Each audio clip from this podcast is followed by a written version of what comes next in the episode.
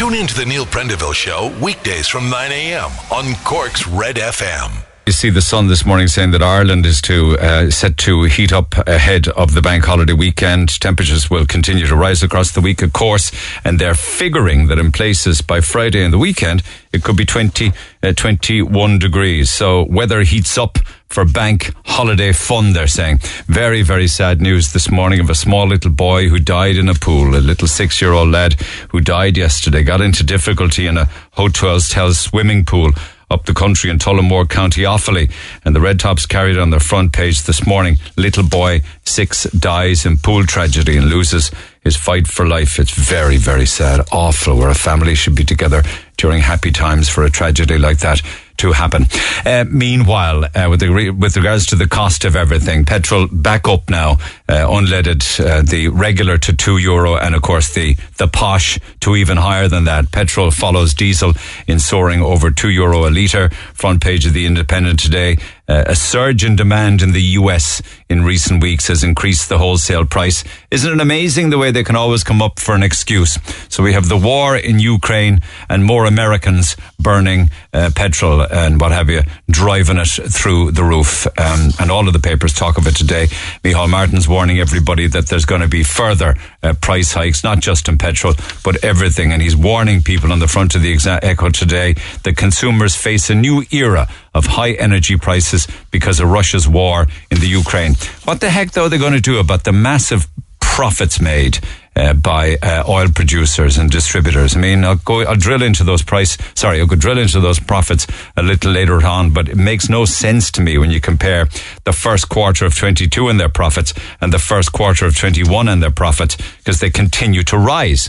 They're making more money than ever. So years and years of uh, fuel price hell is the misery making the sun today. While 350,000 people that we know of are now impacted by food poverty, and the examiner picks up on that. And being impacted by food poverty means that people have a reliance on food banks and other sources, including charitable institutions like the St. Vincent de Paul. And we spoke of that yesterday, and it's why Paddy O'Brien is quoted in the Echo today talking about how difficult it is for people and just getting harder. Um, also, I also see that the uh, Irish Times this morning says that Micheál Martin has said that there'll be no um, help and no further financial packages and no support for householders in advance of the budget. Does that mean that there might be something in the budget in October? But you know how budgets work. Give it one hand, take with the other. So you end up really with no big increases in anything at all. Micheál Martin says oil and gas prices uh, will rise, but rules out support packages to help people who are struggling. I mean, isn't that what government is there for? Isn't that what we're supposed to uh, do when people are in crisis to help out? Uh, ah, but don't worry about it because the Department of Foreign Affairs has found 110,000 euro to buy an armoured car uh, for the Irish Embassy staff in Mexico. So they have. They can find it for some things, but not for another. And don't even talk about uh, travel and what have you, because apparently the CEO of the DAA, during the worst crisis to unfold at that airport in living memory, flew out of Dublin Airport yesterday on Saturday night. Uh, he's off to Dubai, apparently. No, sorry, off to Saudi Arabia.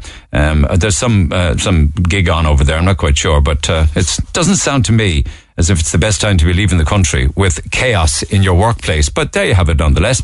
And they, they're giving no uh, assurances or guarantees at all following yesterday's meeting with government officials that there won't be more chaos uh, this coming bank holiday weekend or indeed even across the summer. But did you ever think, surely be to God, you could, you could have technology now in the world that we live in. So you go up to the scanners and to the belt where you, where you take off your belt and you take off your shoes and you, ta- and you take all of your, your liquids out of your bag and you take out all your cables and your laptops and you take out everything, your phone and you have to put them into these small little trays wouldn't you think now there'd be technology where you don't have to do any of that?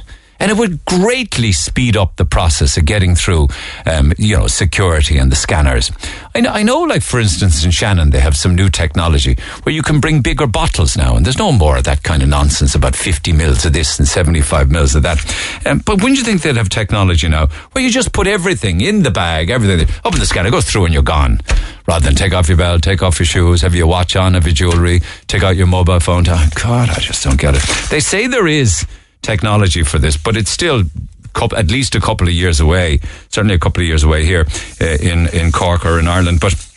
Um, there's a couple of court cases that are that are quite interesting. Last week, I spoke of a video that was sent to me of a, of a chap on a bicycle who nearly got creamed on the road, from what I could see, and I, I didn't know whether the wing mirror hit him or very very came came very close to hitting him. I'm wondering if that's the same video I saw.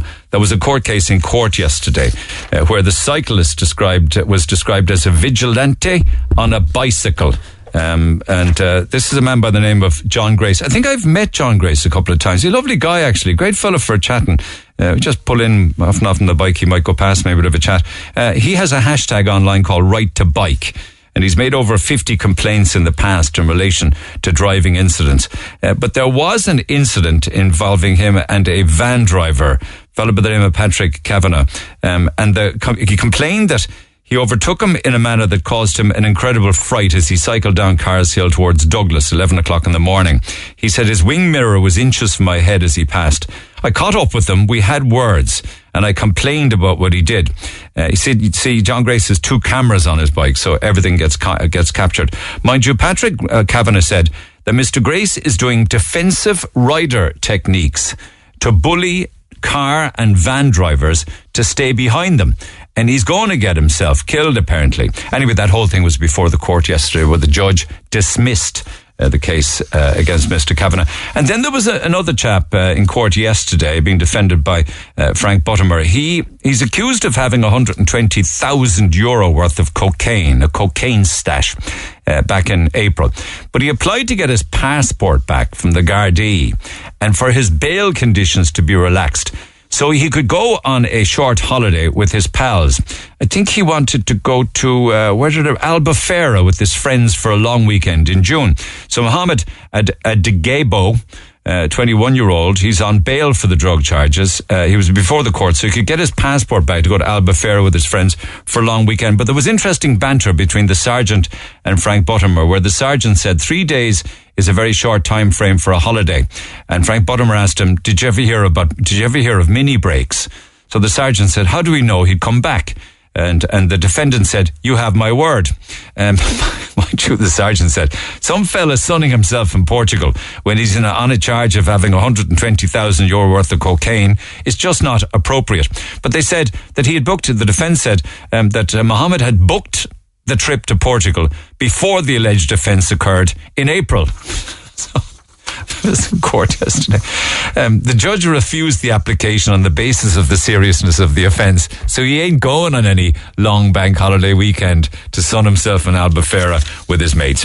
Papers also today talk in quite some detail about those uh, people who uh, need to hit the gym, and apparently they're saying that if you're a woman, you should go to the gym early in the day. If you're a man, you should go to the gym later in the day. Uh, paper never refuses ink, lads. Apparently they have medical research to prove why. If you want to get rid, and and uh, they talk about actual specific body parts. They say women are more likely to reduce belly fat and blood pressure if they exercise early in the morning, whereas men apparently later on in the day. I guess in some way, shape, or form, it's got something to do with metabolism. You're listening to the number one talk show in Cork, The Neil Prendeville Show. It's the best in Cork. On Red FM. Okay, there are some other stories that will come back to throughout the course of the morning and lots of texts and emails as well. But could I just pick up on where I left off yesterday? Indeed, in a story that makes the front of the Echo today. We talk about food poverty, we talk about the cost of living, we talk about yesterday's program where the cost of coal is going to go to 40 uh, euro a bag, which is double the price of, say, this time last year. We got petrol going up. But one of the interesting things, of course, that we mentioned and heard yesterday is that more and more people who should be getting charitable contributions and coal from the likes of St. Vincent de Paul are afraid to do so because they'd be too embarrassed that their neighbours would know and would prefer to live in cold or with the lights out and the heating off or hungry rather than take charity. On the other hand, we heard of people who abuse the charity that's given by St. Vincent de Paul. But you'll always find people in society who will abuse um, generosity. Uh, but Paddy O'Brien makes the front of the Echo today uh, and he has called for um, a lot of things that could be done. And quite simply, one of them would be that the fuel allowance season just be extended. Uh, because otherwise you have many people, particularly elderly people, living in damp, cold houses uh, because they use a lot of fuel. And he joins me by phone, and I imagine as well. Good morning to you, Paddy. How are you? I'd, I'd imagine, well, I'd imagine also a lot of elderly people wouldn't be going out as much as able-bodied people of the younger generation, so they're in the home a lot more. Isn't it true?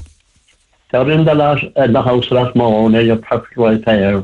And regrettably, um, most of our elderly people are living in damp, cold houses and require a lot of heating.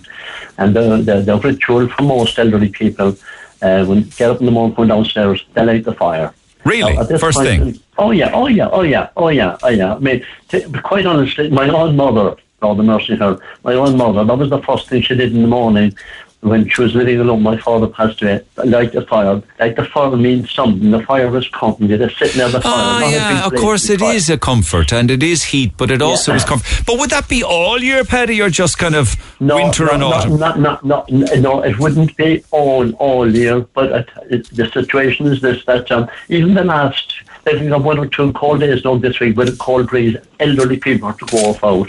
And regrettably, what's happening at the moment that elderly people are just experiencing difficult times. They just can't manage. Um, the, the older we are, I the more difficult it is to, to manage your, your finances. And now I've spoken to people yesterday, and I was in a nursing home yesterday. I met the relatives of, of um, so the residents, and they were speaking about their own situation, and is that they're now worried for the future. Um, Micheál Martin, a Taoiseach speaking in Brussels yesterday, spoke about uh, what's going to happen in the, the next 12 months. That oil could double the price, fuel double the price, and then the massive increase in food as well. Uh, this is a, these are desperate, worrying times for elderly people, quite honestly. And uh, I'm not being dramatic when I say here that um, it's going to cause problems for elderly. They won't be able to manage. They won't be able to give themselves adequate heating, adequate food, and um, they will be in a, in a situation that they'll have to make a, a decision. Now, uh, whether they're going to have food or whether they're going to have uh, buy coal for the fire. Um, I listened to a program the other evening, and there was a lady on a program on TV3 on uh, the Virgin One on um, speaking. She was from Justice Ireland, and she spoke very well about the current situation in relation to poverty. And she said in Ireland that a person should earn, should be able to earn about 291 euro, and um, otherwise you're classed as being in the poverty bracket. And the, the elderly are- aren't far from that. And I call for the extension of the fuel, and I agree with the comments you made there, there a few moments ago. Um, there is a stigma in relation to becoming a recipient of the, the, the, the, the goodness and the kindness of charitable organisations. And this is just, just not now. It has been the, all all the, the years I've worked with the elderly, the sick poor who do great work. They do. We forget about the sick poor a lot. Yeah, they do. And are people are people ashamed to be taking coal or to be uh, having somebody from St Vincent de Paul calling or Um, I'll, sick I'll, poor? I, I, I, I'll explain this now. They wouldn't be ashamed to accept it, but they would be embarrassed and ashamed of their neighbours that their neighbours would think because we usually and normally associate the recipients of these organisations as people who are experiencing poverty. That's amazing And- because you have others then who are brazen and get it and don't need it and don't deserve it and shouldn't have right. it, and and they have no worries at all about taking it. they, they, they uh, absolutely abuse the situation. But there has to be something done, and Paddy O'Brien is not going to work it out. The government must do something. They have, I mean, it's, the elderly are heading, heading for rough times. And uh, I, I was saying yesterday uh, to um, Amy Nolan that um, we could find ourselves in a situation where the elderly could detect themselves in, like, in relation to heating. They couldn't protect themselves with food, and subsequently, you, we could have fat- Yeah. in the home. Yeah, Kieran Gould think- yesterday, the coal man, was telling me that um, I'm not quite sure how he put it, but I'll I'll try and paraphrase what he said. He said, if you had an elderly couple living together, both getting an independent pension, um, they can, they can paddle along reasonably well with the combined income of the two pensions, right? but if it's yeah, one yeah. person on their own, he says that's where you see an awful lot of the struggles, where there's only the one pension to pay for everything, to heat the same house, you know, all that kind of thing, and they that's- struggle. that's exp- they struggle a lot more on their own. And I feel, and I've been saying for years, exactly what you have just said there, Neil. Um, that the, the most vulnerable people at this point in time would be the person living alone. Now, the person living alone just getting a pension and not getting any private pension. I mean, there are people out there that can get two, afford to get two pensions, but the most vulnerable. They don't, yeah. And it's true actually that a lot of the time they're they're in older homes where there are families in them, and Oh, those yeah. homes Oh, wouldn't yeah, have the yeah. insulation now. They probably have a a D or a D, even even lower um, rating, you know, so they're colder and damper. Oh, and that, that's what that, that's the older, older house and old family, and you'll be quite familiar with your lovely uh, grandparents, the Englishes and Mad- Yeah, Madden's buildings, that's very old houses, right. 19, 1896 they were, they That's were built, right, I think. yeah, yeah, yeah. And, uh, yeah, but I, I think that uh, the time to, for talking is over. The government must do something. And I'm saying this and that's saying very clearly.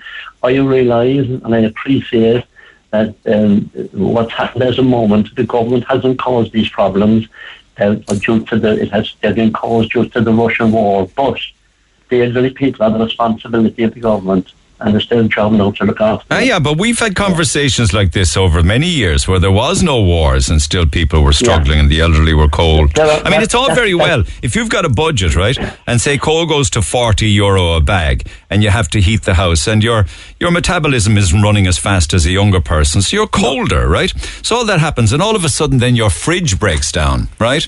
Or you need to get a plumber to fix a bath or an added expense. That just tips you completely over the edge. The unexpected bill, you know? Exactly, exactly, exactly. At the moment, no person on the social welfare they barely get through the week. But I, I know uh, one day that well, one day there were several people at the moment living alone who are just cut back on their food. Why? They're trying to save money for what's happening in the future. They've been warned. Every program you listen to, every paper you read, they're talking about the big bills, the big bills that's going to come for the future. And people, they're absolutely sick with worrying. They're sick with that they won't be able to afford. And what they think automatically is, oh, I'm going to lose my delight in what, what, what's, going, what's going to happen to me. And the government must come in and do something now. And as I repeat what you've already said at the beginning, Neil, that uh, I would call on the elderly or the, the government to extend the free fuel, number one, extend the duration of, of the coal, of the fuel rollout, and then it has to be um, an increase an increase in the financial situation as well. The coal is it's very, very, very, very, ex- very expensive, forty euro a bag, and we're, we're getting the warnings that it's not going to remain at that. So with the price of food, uh, so with the price of coal, the price of food, things are looking bad for. I know, looking bad for everybody. I know. When we take the- at, at the end of the scale, we have the elderly people. Yeah, I know. I, won't- I'll, I'll go into some text later from different sections of society. But say in the wintertime, would the, would, like winter and autumn and you know early spring, it, it only warms up for maybe three or four months. Would that fire be going all day? Well, a, a, a lot of people, yes, a lot of people, and that's for, that's for, for definite. I mean, they, they are living. That's, I mean, like tr- this is true. this is throughout the whole country. But we're talking, we're talking at the moment. Yeah, there are people. I mean, I won't like take, take Horton's buildings. You know, it's a very old area. Keller's buildings.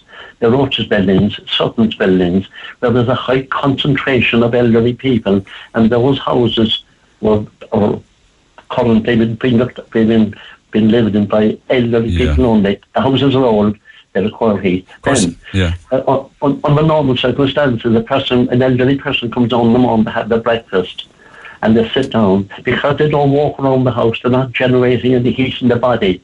And elderly people listen to your program this morning would say, walk around, go out in the fresh air, try and get, get out for a bit of fresh air. But they're sitting inside in the house. That's it, they're able to come outside the house. They're sitting inside the house, sitting there, cold. What the only enjoyment they have, the only thing that's going to make them happy is what? To see a spark on the fire. I know, I know, I know, I know. Worrying times ahead. Worrying times ahead. Uh, Paddy, look after yourself as as always. Thanks Thanks for much. taking the call. Appreciate it. I just want to mention you're talking about the cost of fuel prices and fuel increases, and Micheál Martin saying it's going to continue to go up. Oh, and by the way, there's no help.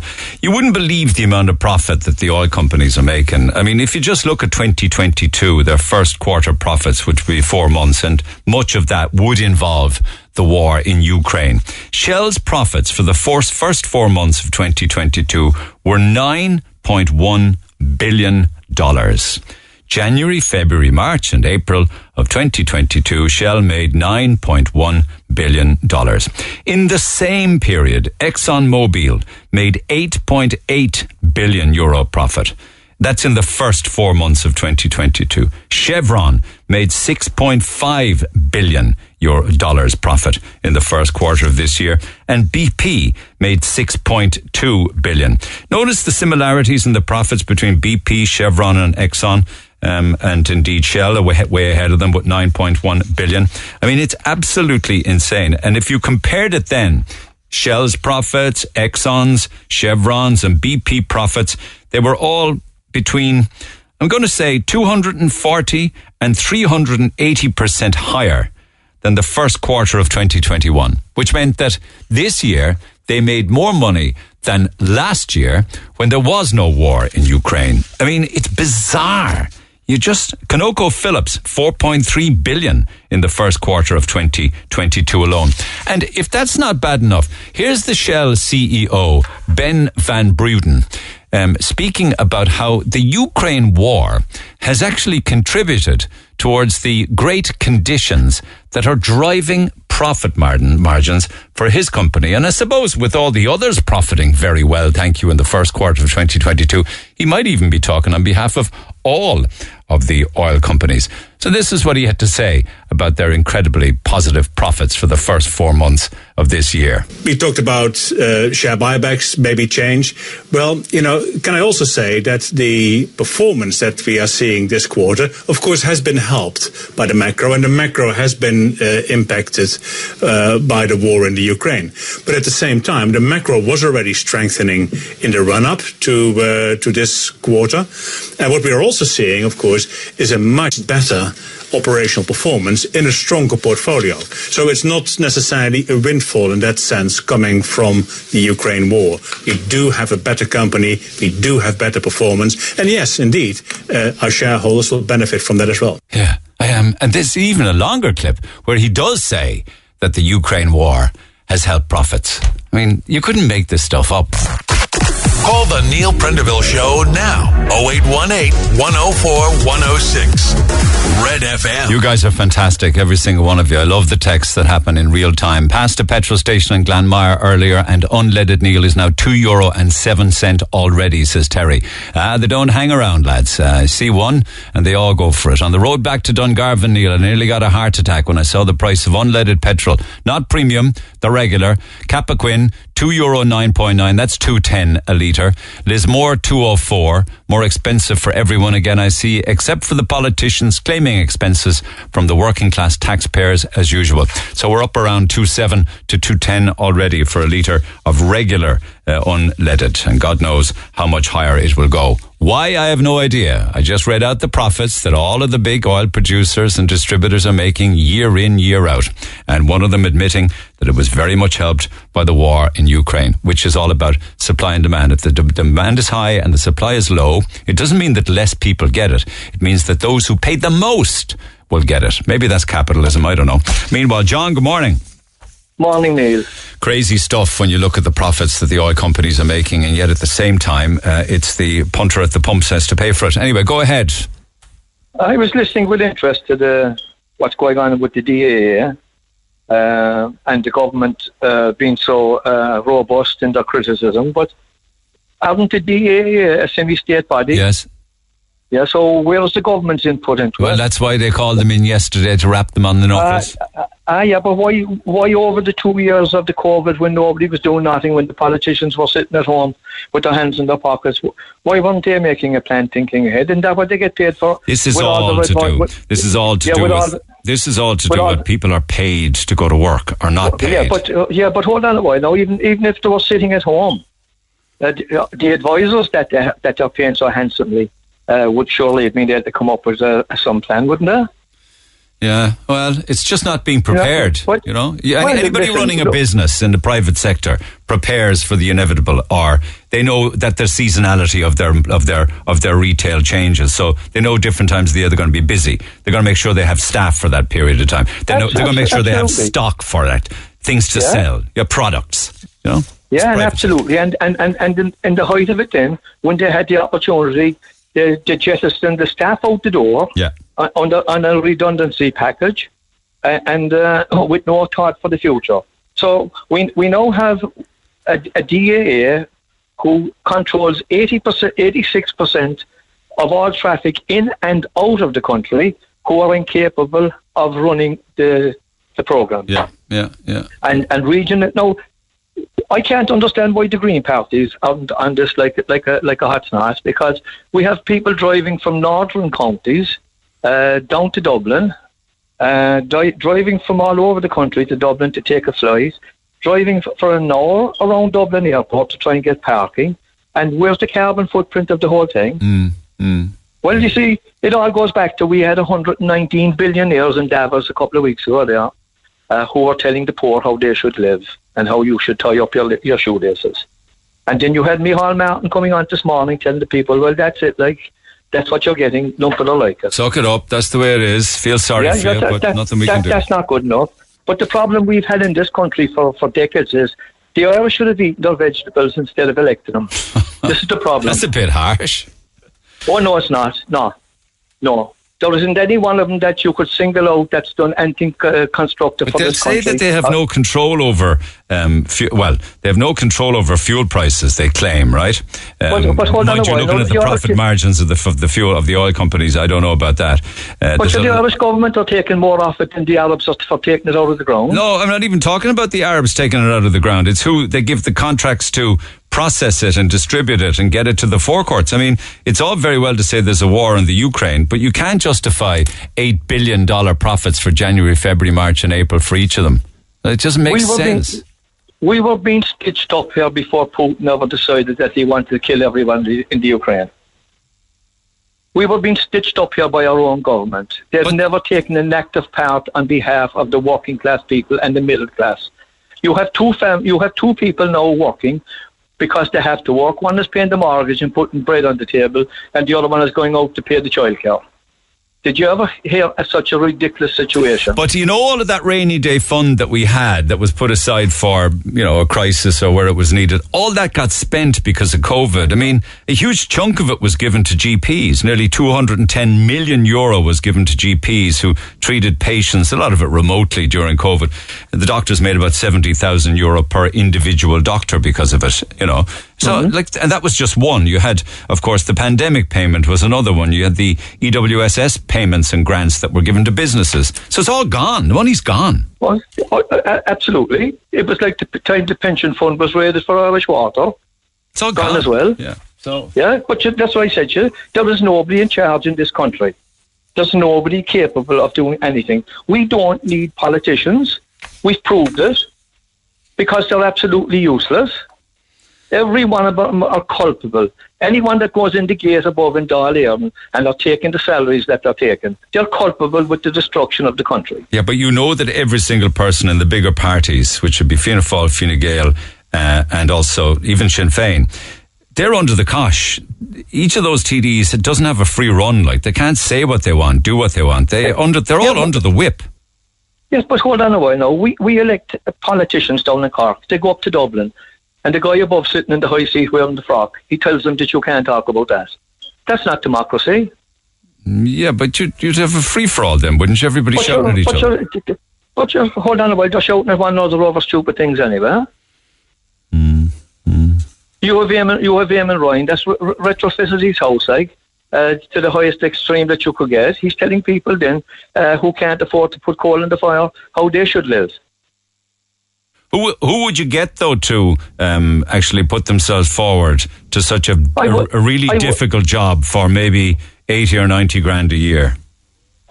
Well, there are people out there, believe it or not, who would be patriotic Maybe so. with a business with a, with a business sense. There has to be. Yeah. Give them give them the opportunity. Clear the decks. I mean, what what we have are, are just uh, fish gone past ourselves by days. Let me get some text on the air on this one. Thanks as always, John. Appreciate your All right. contribution. Text Take- 0868 104 106. 50,000 people a year are leaving our country. Is that right? If you want Irish people to stay in Ireland, then we have to either leave Europe or control our own borders to stop the freeloaders moving to Ireland. Ah, yes, here we go again. Those coming over here to. I understand there's a problem with. Um, I know that there's a problem with housing. I get that, but I don't believe that the vast majority coming over here from overseas are freeloaders. They want to. They want to work. They want to rear families. They want to be part um, of our society.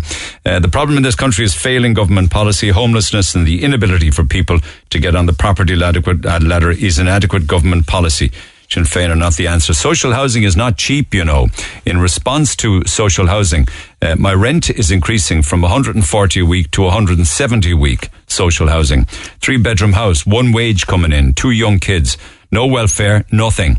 We're not entitled to it. Social housing is supposed to be affordable for people to get out of the private rental property trap. I'm paying more now than I was when I was renting privately very hard to get a mortgage, and I have a government job. So that's interesting. Somebody rearing a family in a social house, in social housing, with a government job, paying uh, 170, 7428, 414, nearly 700 a month uh, in rent. And that's for what they call social housing. A lot of people from yesterday's conversation with regards to Lisa and her kids in the damp house the sense of entitlement is just shocking. Um, I'm listening here, and this country is gone to absolute crap. Uh, other people then talking about the cost of living. Another one here. That family uh, with the landlord in Australia. The guy, her partner, needs to get up off his backside and go out and get a job. There is loads of work out there instead of sitting at home with the house falling down around, around him. These, this is just an example of bone idle layabouts. Text 0868 104 106. Back after the break. Talk to Neil Prendeville now. 0818 104 106. Cork's Red FM. Ah, yeah. The reason the government won't put any restrictions on housing costs, Neil, is because half of them are lining their own pockets by renting houses out. They don't care as long as they're getting paid their rent themselves. A lot of politicians in the Dáil are themselves landlords.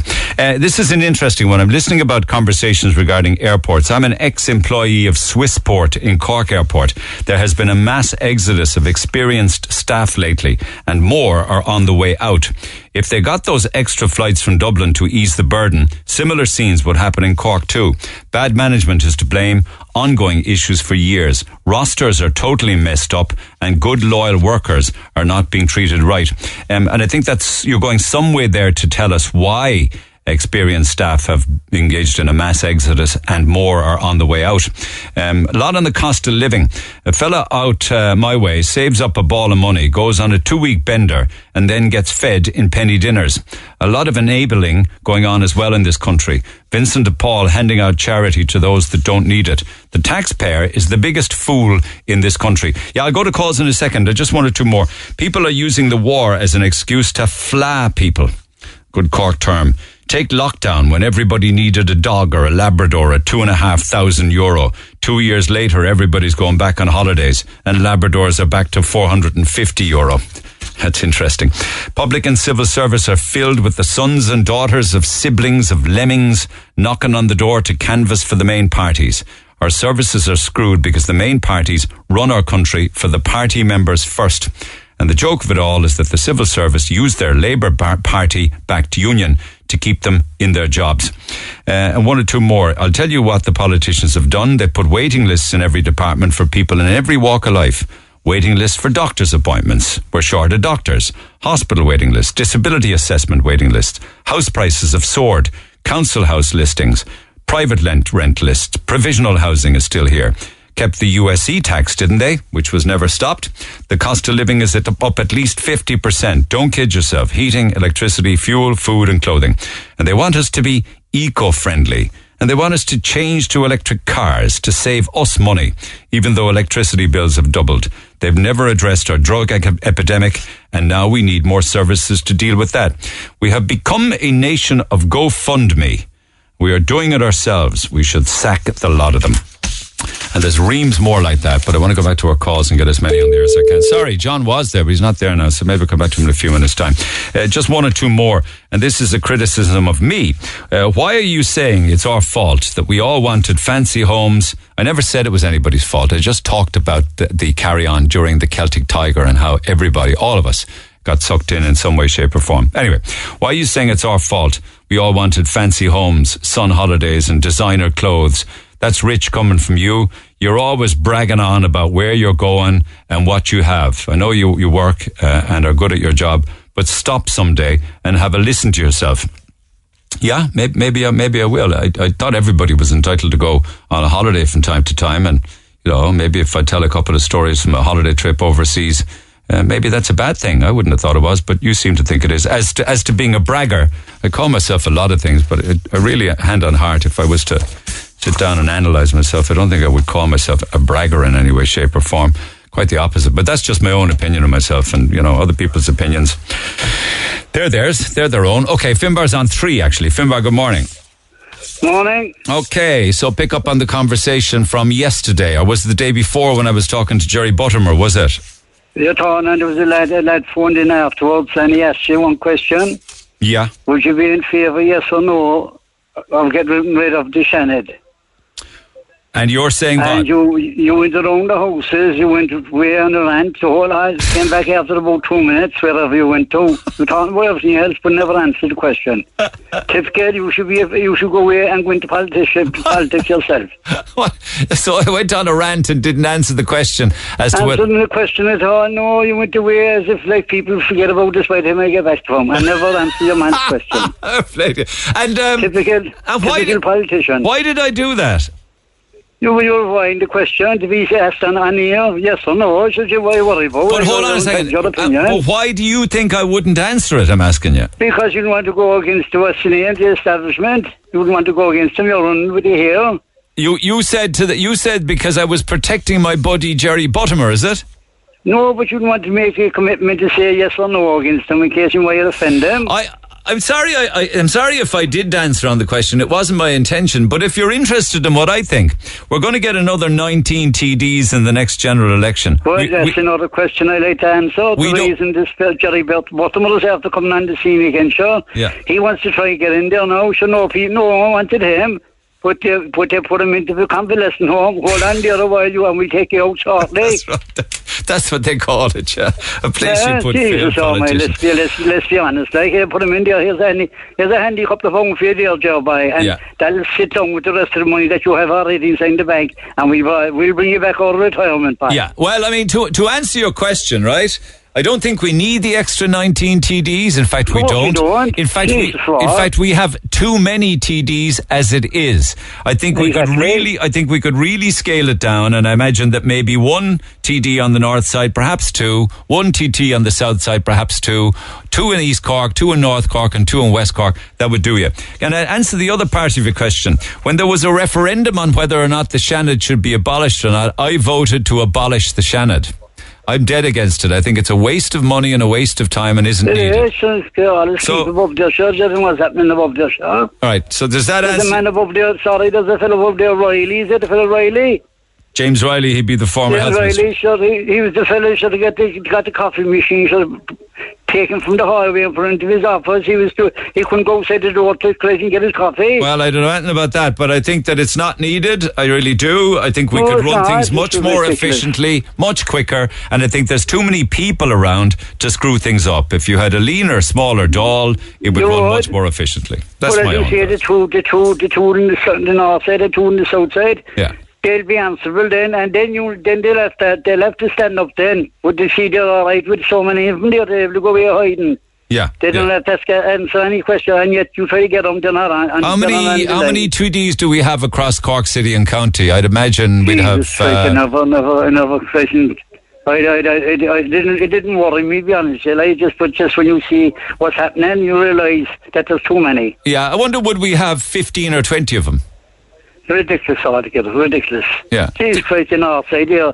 So that's that they all have to do. They, they all have secretaries. Yeah, yeah. Well, it- uh, you maybe well you need that to run a, a constituency office. But if you have four or five TDs on the north side of Cork, you're not really getting value for money when you look at a lot of the areas of the north side of Cork. You're not. No, you're being shifted along. So you're being on the long finger. You're kept. Yeah, yeah. I was. They I was promised you the wall shot. They promised the wall shot. Jesus Almighty. we have 18 TDs for the city and county.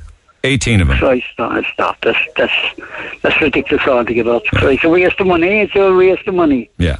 All right, my man. Appreciate you And so- taking the call. that- that's okay. Thanks very much Cheers, for my that. man. Text 0868 Thank you. 104 106. Hope I answered your question. Text the Neil Prendeville Show now. 086 8104 106.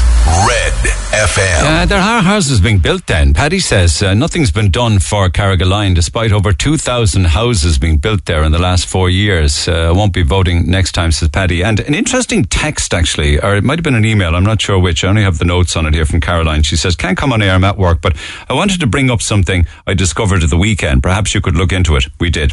I'm looking to buy a house with my husband near the city or the city suburbs. So we drove past Sarsfield Road in Wilton and saw lovely new houses being built by the funeral home.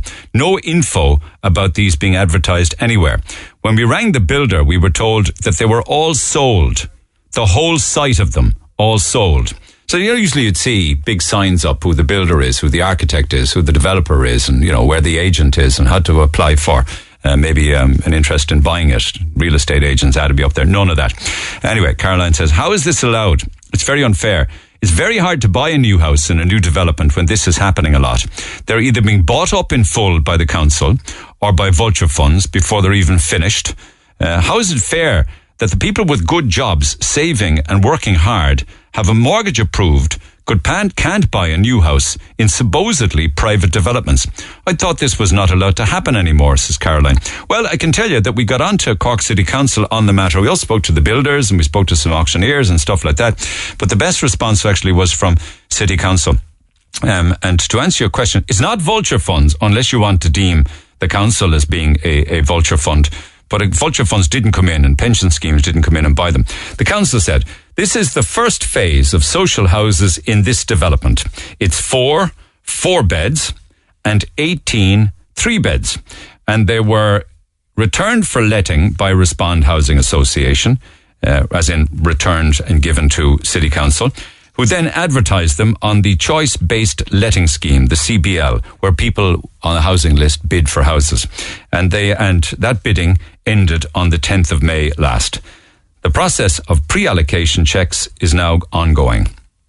I understand that there will be a total of 69 units delivered on a phased basis across the full development, all of which will be allocated for social housing applicants. So there will be a total of 69 homes built there, Caroline. Sarsfield Road in Wilton, the lovely new houses being built by the funeral home.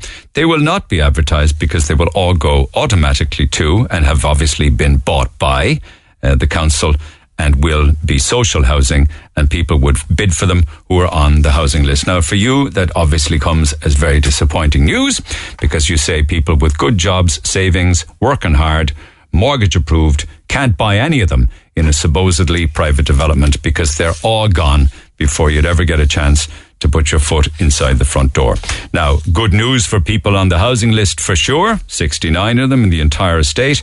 But of course, not good news and bad news for people uh, with mortgage approval hoping to buy a house and start their life. So sorry about that. I don't have any better news for you. It'll come as a disappointment to you and perhaps others as well. I voted to retain the Seanad, unlike you, as it's an oversight to watch the government. Unfortunately, what was promised in relation to the people electing these members has never happened. If it was voted on again tomorrow, I would vote to scrap it because the people just don't have a voice. And then there's more on petrol prices coming in, and I appreciate every single one of those. Uh, we're looking at, at this stage, 210 uh, in areas like uh, East, and somebody talking about 204. I wonder, has, I know I've seen 2 euro across the city and the suburbs, and I'm, that was yesterday. I imagine, will there be a chance that it's gone up? Overnight again substantially. Uh, text 0868 104 106. We'll pick up the conversation uh, after 10 this morning. Can I also just say that we're chatting yesterday about that wonderful charity match that's taken a place on Sunday at 4 o'clock at Turner's Cross. And this is a group of Manchester United legends taking on uh, a band of Cork soccer stars in aid of Marymount Hospice next month. Tickets are available, 15 euro for an adult and a fiver for a junior uh, at Eventbrite. And all of the proceeds go to Marymount and I'm giving away some tickets for those every day this week. It will be a fabulous way to spend Sunday afternoon, four o'clock in Turner's Cross, seeing David May and Wes Brown and lots of other players like that, Clayton Blackmore, Lee Martin, uh, and on the Cork side then Joe Gamble, Mick Devine, Alan Bennett, Gearóid Morrissey, and well done to Mark McCarthy. Um, he is out in Ballyphehane and O'Connell's Butchers for putting it together. So we'll give away some of those today, tomorrow, and Friday. But um, if you're looking to fill your calendar for the bank holiday weekend, that's a great place to be. A big family event at Turner's Cross this coming Sunday, four o'clock, and the fundraiser will raise funds uh, for Marymount. We're back after 10. I'm Rory. And I'm Valerie, and you can join us for the very best in local, national, and international sport every weekend on the Big Red Bench. That's the Big Red Bench, every Saturday and Sunday from 6 on Cork's Red FM. Get it off your chest. Text the Neil Prendeville Show now. 086 8104 106. Red FM. Okay, a little bit of housekeeping. Uh, I got a lovely email in from Kate, and she's the owner of Everywhere English. It's an online English language academy based down in Youghal in East Cork. And she said to me, We've teamed up with Hayes Recruitment, and they're running a free four week online course to help Ukrainian refugees improve their level of English and transition into the workplace if they wish to do so with the help of Hayes Recruitment. So, Everywhere English gives them a four week free course to help with their English, and Hayes Recruitment then help them to find work in the workplace. Uh, it's free, and she just asked me to mention to all Ukrainian refugees that are welcome. If you have time on your show, please people let, let people know. There are many households listening, or perhaps colleagues can let them know as well. And you never know who might pass on the word. But anyway, it's to spread the word, to improve their English and get them into the workforce here in Ireland if they want to work. Further details can be had at everywhereenglish.eu. So thank you for Kate, for that, Kate. Happy to pass it on. Now, I was sent a video yesterday, um, uh, what appears to be a group of Leaving Cert boys uh, up to no good outside Scoil Mhuire.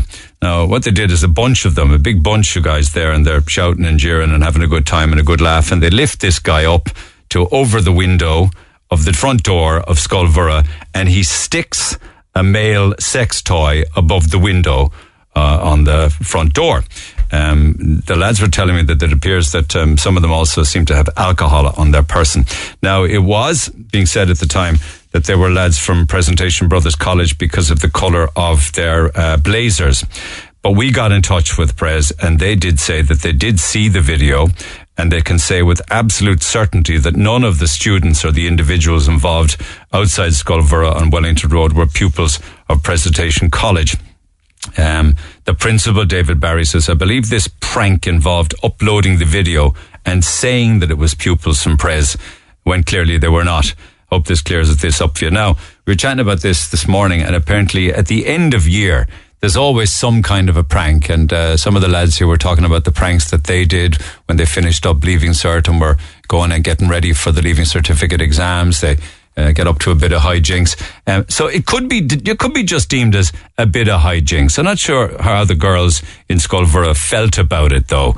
Um, there was a couple of um, um planned events back in the day where I think a young fellow was, I think a young fellow was kidnapped once. I won't say much about this, but it did make the news at the time. I think it was girls kidnapped a boy or something. And, uh, that got a bit out of hand. But whether this could be just put down to a bit of a laugh or whether it's actually upsetting or disturbing for the girls going in see this thing hanging off just above the window. But anyway, um, you, we were chatting about this. This is normal, Kevin. Is it that end of year there's always there's, there's always something planned? Is there? Yeah, there's always something. Um, we had a guy um, in our year who brought in four ducks and had them labelled one, two, four, and five, and there was a mad panic when he released the four of them, and there was looking for number three. That's kind of a standard one. Um, That's pretty dumb. I, I much prefer the one about what you guys did, did, rolling these plastic yeah. balls down so Patrick's d- if people remember, it was kind of an iconic. Um, ad years ago. It had Jose Gonzalez singing um, um, the what was his big um, hit tune? Um, can't remember the name of it now. That Asking I'm, the wrong guy. Um, but um, yeah, he was he was singing that. There was bouncing balls. His first Sony Bravia, I think it was kind of to ah, were- Sony Bravia TV. Sony Bravia ad, TV, yeah, yeah. yeah. thousands and thousands, thousands of, of, bouncy balls. balls. So we, uh, I think we bu- we bulk ordered like seven thousand bouncy balls and let them release them off the top of Patrick's Hill and saw them bounce all the way Yeah, down from yeah, Bruce College all the way down.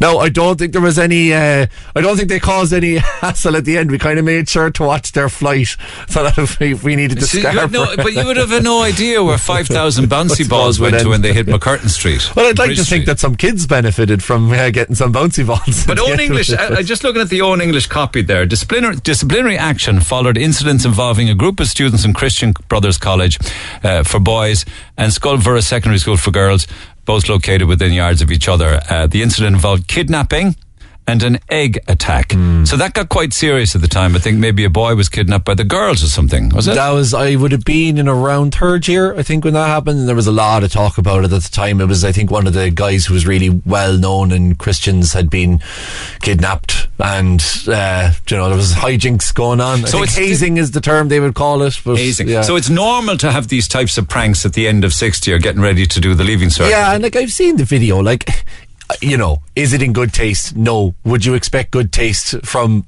uh, you know six year lads Probably on their not. not really. Yeah. Like, it, did it? Did they actually harm anybody? No. Was it going to be difficult to take down whatever it was they put up? Probably not. Do you know, it's it's it's just a bit of Just interested to see what Scoil Mhuire have to say about it because we did put in a request for a response from the principal of Scoil Mhuire. I don't think we've heard anything back. We haven't heard anything back yet, but uh, but I suppose for them, you know, their name is o- literally over the door of this.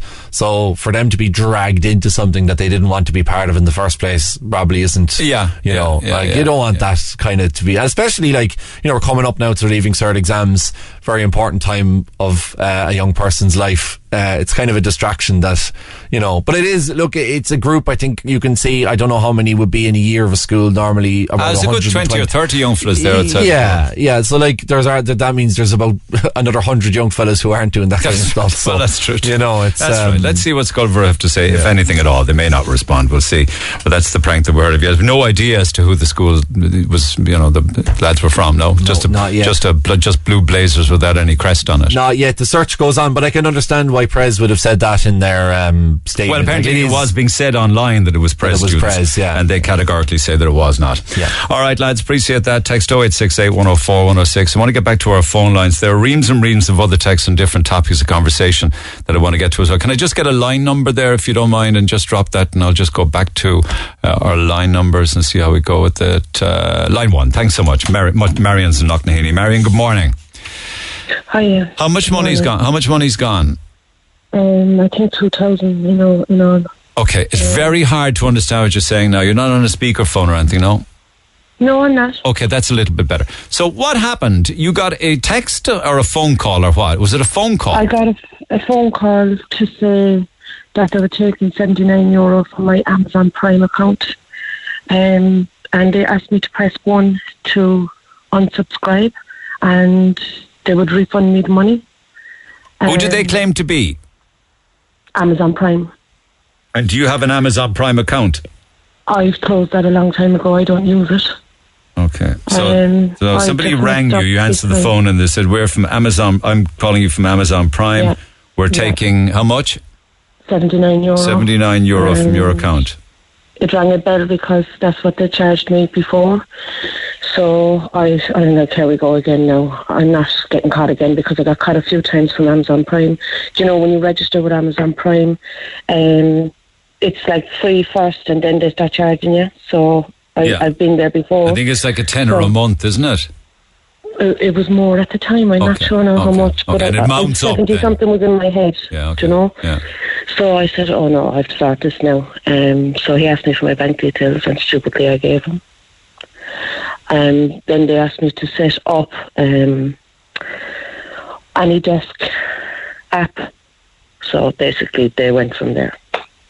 So they got your bank details from you Yeah. and they asked you to w- what do what on your on your laptop?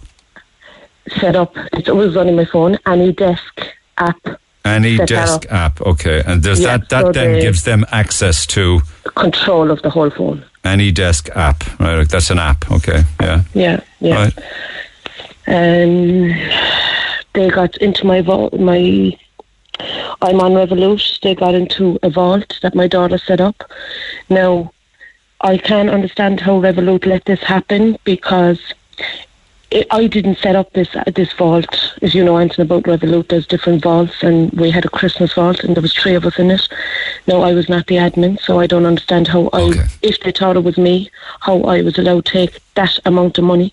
Okay, so for people that don't understand what what apps uh, what uh, Revolut is about, it, it just literally means that you it replace debit cards, it replaces credit cards. You put cash into Yeah. it, and you you know Yeah. you do everything you buy, and you spend your money through a Revolut app. But there are also places within the Revolut app. It's like a bank where you can set Different money vaults. aside in savings. Yeah. Yes, Yeah, yes. uh, they call them Absolutely vaults. outstanding for saving. Yeah. But Yeah. your money is not safe, obviously. So they got access to Revolut as well, Yeah. and yeah. they got into one of the savings v- vaults. Yeah, a, a, vault that I didn't even set up. It's my daughter set that up. I have not access to it, so I don't. This is why this is my big issue. How Revolut let this happen? I was not the admin. My daughter was the admin. I can't even get into her vault or my other daughter's vault.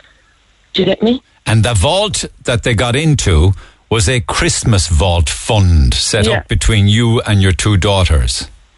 Since last Christmas. Okay, so the fact that your daughter was um, uh, an administrator, Admin. Yeah, yeah. but that doesn't How would mean they allow that, to take money from there? yeah, but you'd still have access to it, though, wouldn't you? I can't go into their vaults. I can't access their vaults. So you couldn't access the Christmas vault. I could access only my own vault. It was a Christmas vault. and three people could put money in. Yeah, so that's how they got me, in, you see, My daughter, my daughter. You're- But I don't understand how they got into the vault when I'm not the admin. I know, but you see, you had access to Got, it. got into mine, yeah, maybe, but not theirs. And how much was in that vault? Over 1600 And money in my Revolut. And how much was in your Um, Revolut? Um, 480. So 2,080 euro they cleaned out. Yeah, Right, did they get into your bank account? yeah. Was there more money in there? Another 100 in there. So that's uh, 2,300, isn't it? I'm not sure to be exact, to be honest with you. Because I spent the last two days on, on onto different texts and they would basically pass me on to another tech. I mean, I must have went through 20 texts and none of them did anything for me. I And did the they do all of this on the screen in front of your eyes watching them? In front of my eyes, I could do nothing about it. Instead of just hanging up, I carried on fighting with him. Um, he said, log into Revolut now, and he says, your money will be back. no. Each time I re- logged into Revolut, they took more. And you could see this because they had control of your laptop with this app, AnyDesk Yeah, app. yeah. They took over Yeah. the power of your screen and access to all Oh, of your took it over completely. And yeah. you saw this Like, with your own eyes. Yeah, Revolut said to me that um, you approved the transactions, and like I didn't approve them. They did. They had control of my phone. Revolut will say you gave them your bank details, you downloaded the app when you were told to, you gave them access to Revolut, Yeah, you allowed them to take. I'd say, I'd say you haven't a hope there, Marion. I'd say. I know. Whatever about taking my money, but I I will fight them on the fact that they got into a vault that I did not set up. But could you I put had no access No, you it. may not have set it up, but could you put money into it? Only my own account, not theirs. No, no. You know the the one where they took sixteen hundred. Were you able Yeah. to put money into that? Yes, but only on my side. only but on that, my. no. You see, the fact that you could put money into it to add to it meant that they could get into it. Yeah, but the fact that I was not the admin. No, it wouldn't matter. I mean, we have we have an ad, we have an admin group here. It's a what it's a WhatsApp group amongst members of the show. I'm the admin, but everybody's in it. They can all they can do everything. I just the only thing that I could do is is take them out of the group. I can't do anything else than that. So admin doesn't give any special powers as such, you know. It's shocking though, and I mean, where do you think the call originated from? I don't know, but it sounded like it sounded like um, um a call call center. Overseas, Clearly, it wasn't. Yeah, they are just making well, it wasn't. It was an 087 number. Ah, yeah, but they, that's all set up in advance. They can do all of these things to make you think that somebody's calling you locally, or they could have an 01 number, an 021 number, whatever they want. Like all the long numbers, we all ignore. We all Ignore them, We all know yeah. about those. But I'm waiting on a call from a job, and it was an 087 number, and I assumed that was. And did you just panic where you, you literally gave them access to clean you out in panic? Yeah, I didn't even realise it. It's only afterwards when I read it, when I read out the app that I put in, and like, oh my god, I did it myself. I did it myself. You must feel awful about that. Awful. Whatever about my money, it's the girls' money. And how do they feel about it, the girls? They're not happy, obviously. Heartbroken. And can Revolut reverse it, or the bank reverse No. it? The bank are dealing with it. They said they'd send me out forms. And like uh, when I rang um, TSB um, and told them the fraudulent section, they they said they'll investigate straight away and they'll send out forms to be sent to the guards. Um, they could tell me that they got a hold of my Revolut. I didn't know TSB would have had access to my Revolut. I don't know. I'm not. They would have access. You see, the money going into Revolut came from your TSB account. Yeah. You see, Yeah. when you put money into Revolut, that's where it comes from. So they're all linked together. But Revolut will say to you, "Well, there was no suspicious activity on the account. We can't. You can't. Well- They, they, they won't take your word for it as such." No, that's all they're saying, that there's no fraud. Even though every transaction yesterday I reported to Revolut while they were still pending. Had they done something there and then while they were still pending? I I got off the phone, realised what, what happened, and I reported everything, every transaction straight away. And you and had know, they done something there and then while they were still pending, I might, I might have been in luck. Yeah, there's so many queries going in, I'd say, on a daily basis all over the world, you know. There wouldn't be immediate Yeah. response to anything. And while this was happening, you were watching it. Was your man on the phone? Yeah. And were you begging him to stop? I said, "Will you?" St-? I said, "You keep taking money." No, he said, "I'm not taking money. I'm." I, I said, "I can see it. I'm not blind." I said, "I can see you taking the money," and he said, um, "No, you log into Revolut now again." He said, "And all your money will be there." And no, they took more. And at what stage did he hang up and end the conversation? How did the conversation with him end? I, I, oh, he said, "Have a nice day." And then I realised when I looked in my apps that it was gone. So when he managed to clean everything out, he then sarcastically said, Have a nice day. Yeah, yeah, yeah. I'm doomed, doomed. They're just so good at what they do. Yeah, I know. I know. And that Like- probably it probably all took for him to clean you out at twenty four hundred euro probably took ten minutes, did it? Yeah, yeah. Oh man. Like I, I'm the one that will always tell friends if you get a message from someone on post. Recently, I got a message from on post to say that I owed one ninety nine or something like that, and I ignored it. I numerous texts Ignore them. They only need and I the one ninety nine to get your account details. And another one that's doing the rounds now is there's a new one now where people are getting texts to click this link because you have been a close Yeah. contact of the new COVID variant and they need to send you the kit and it's going to cost twenty nine ninety nine. It's all Ah, stop. yeah, it's all lies. Yeah, yeah. There's always something. I'm so, so, I'm so sorry, Marion. I would. I mean, I wish there was good news at the end of this. There, there might be with the bank. I don't know about Revolut. Yeah, and a solicitor wouldn't do anything. No. No, wasting your time. I'd say. Yeah. wasting your time. I don't know what you could do. I mean, you could you'd try and get onto Revolut again and just really seriously. You didn't take a photograph of the screen with the uh, any I took desk a app. photograph of everything. Yeah, you everything, and I sent, I sent them to, to them. But you look, they're probably after hacking my Revolut as well, and everything. Do you know? I don't know what they have to do. I wouldn't be phone. putting any more money into that Revolut anytime soon. No.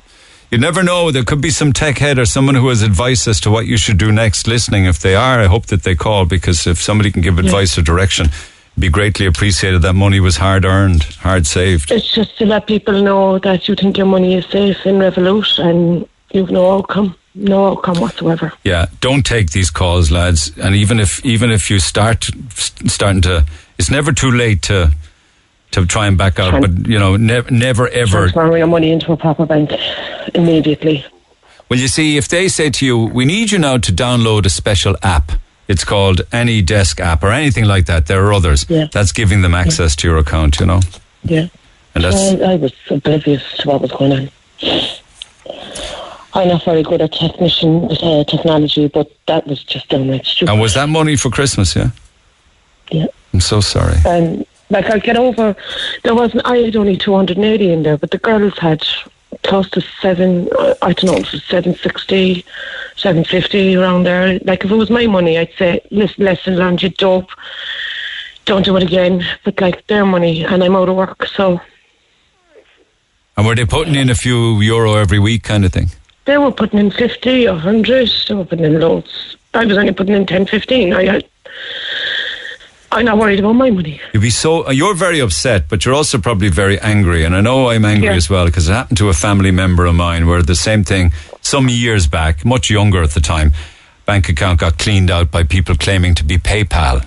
Cleaned out the bank Yeah. account. It was. Uh, it was just. I, mean, I was so angry about it. I could have strangled them if I could have got my hands on them. You know. I said to him yesterday, that day on the phone, I said, if I got in front of you, I said, I'd thump you. Yeah. Yeah, he's he's loving talk it. in his own language. Yeah. Oh yeah, he's loving it. Yeah. Yeah. Yeah. The Yeah, lowest of the low, and that's how they make a living, and they make a damn good living at it too. A lot more than a living. They're making billions. Oh God, yeah. Sorry, to, sorry to hear your story, Marion. If you've an update, come back to us, right? I would, of course. Thank Thanks, you. Carl. Take care. Cheers. Money hard earned and hard saved, and all it takes is a split second to let your guard down. Paul, good morning. I don't know if it'll come as a, uh, let me just okay. I'll just talk to Paul first on five. It might come as some consolation to Marion that she's not the only person that got contacted. Paul, good morning. Hello, Neil. How are you? What happened?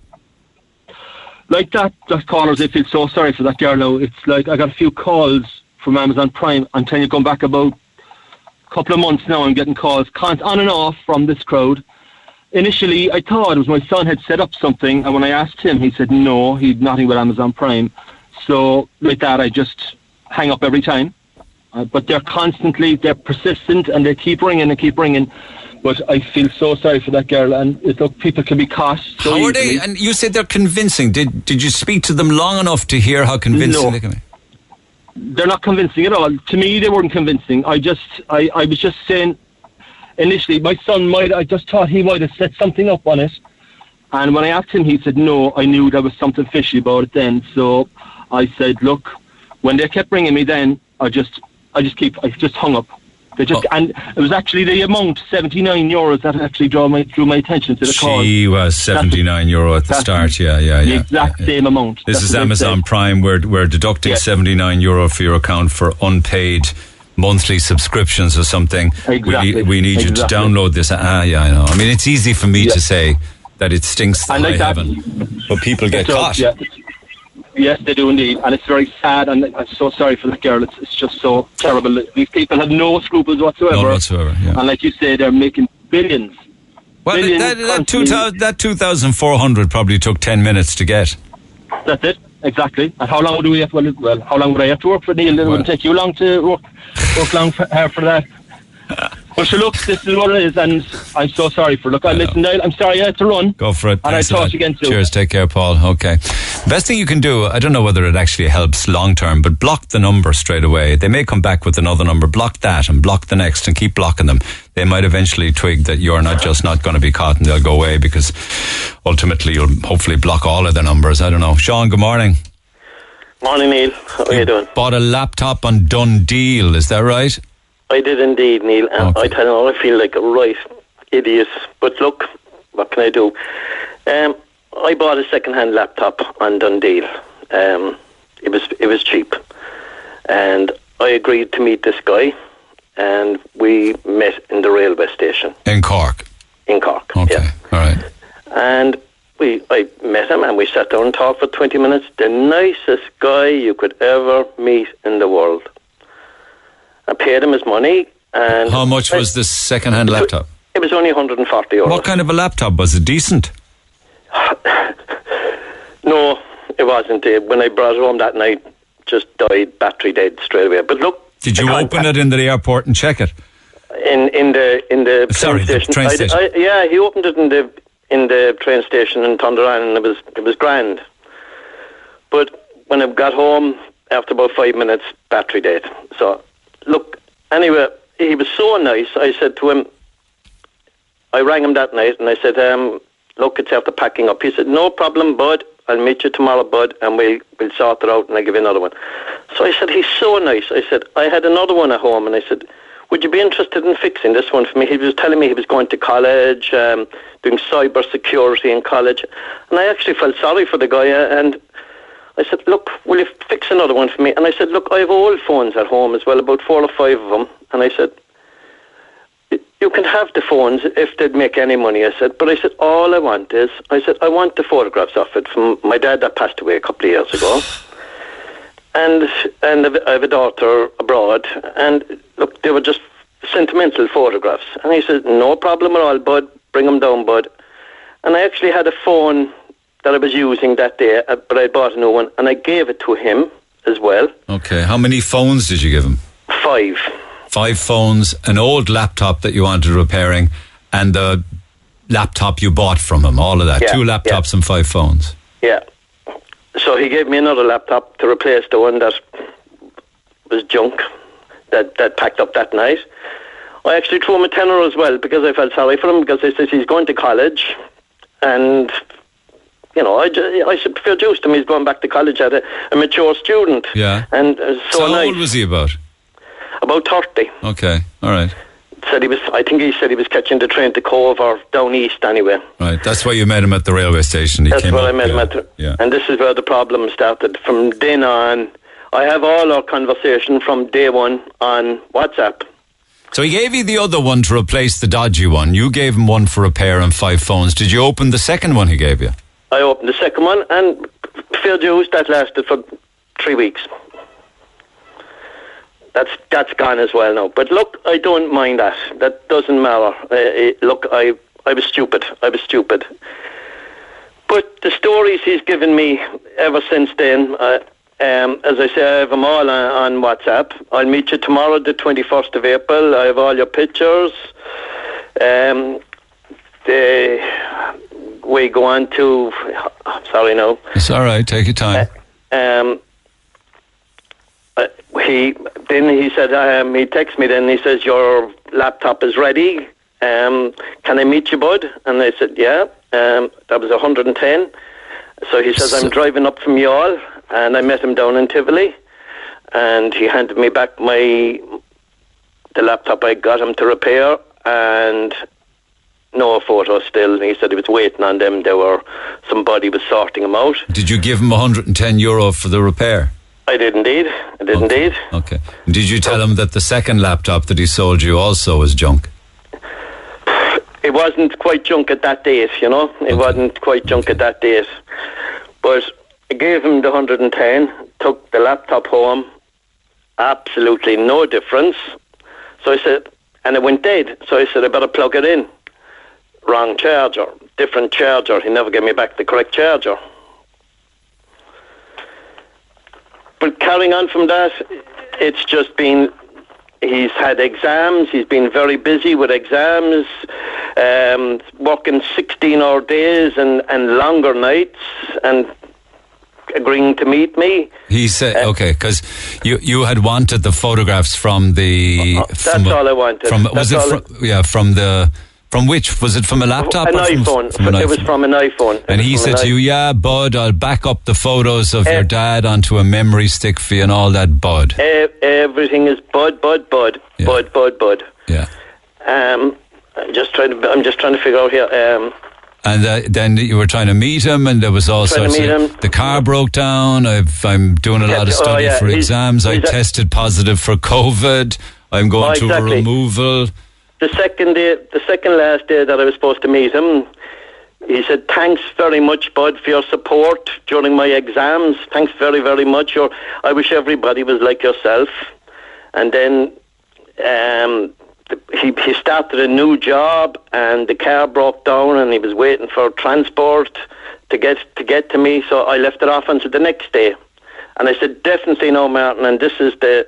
Oh, sorry, I don't, I don't want to be mentioning Oh, it's names. all right. If this happened and that's his name, you're great. Martin. It's M A I R T I N. Right. Okay. Uh, so the la- the last day I'm supposed to meet him, the first thing I get was a, a photograph with two positive COVID tests, Bud, and he says, Bud, I've got COVID, and he says, but I'm coming up to Patrick Street to hand in some phones for repair.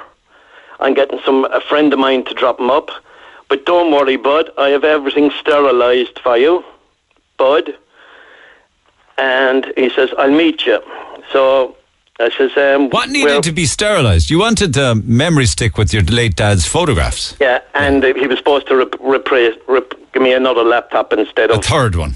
Yeah, God yeah, exactly. All right. All right. So uh, anyway, we were supposed to meet up. He says uh, uh, the last the last time I met him, sent on the positive COVID tests, and uh, he says, "Look, as I said, I'm coming out, I'm coming into town there now shortly. Uh, I'm going to bring your photos. I'm going to Patrick Street so we can meet there, bud." Does, does that is that okay with you, bud? I said, yeah. Can we meet outside the old Argos? I said, yeah. Is that by Don, Daunt Square? Right.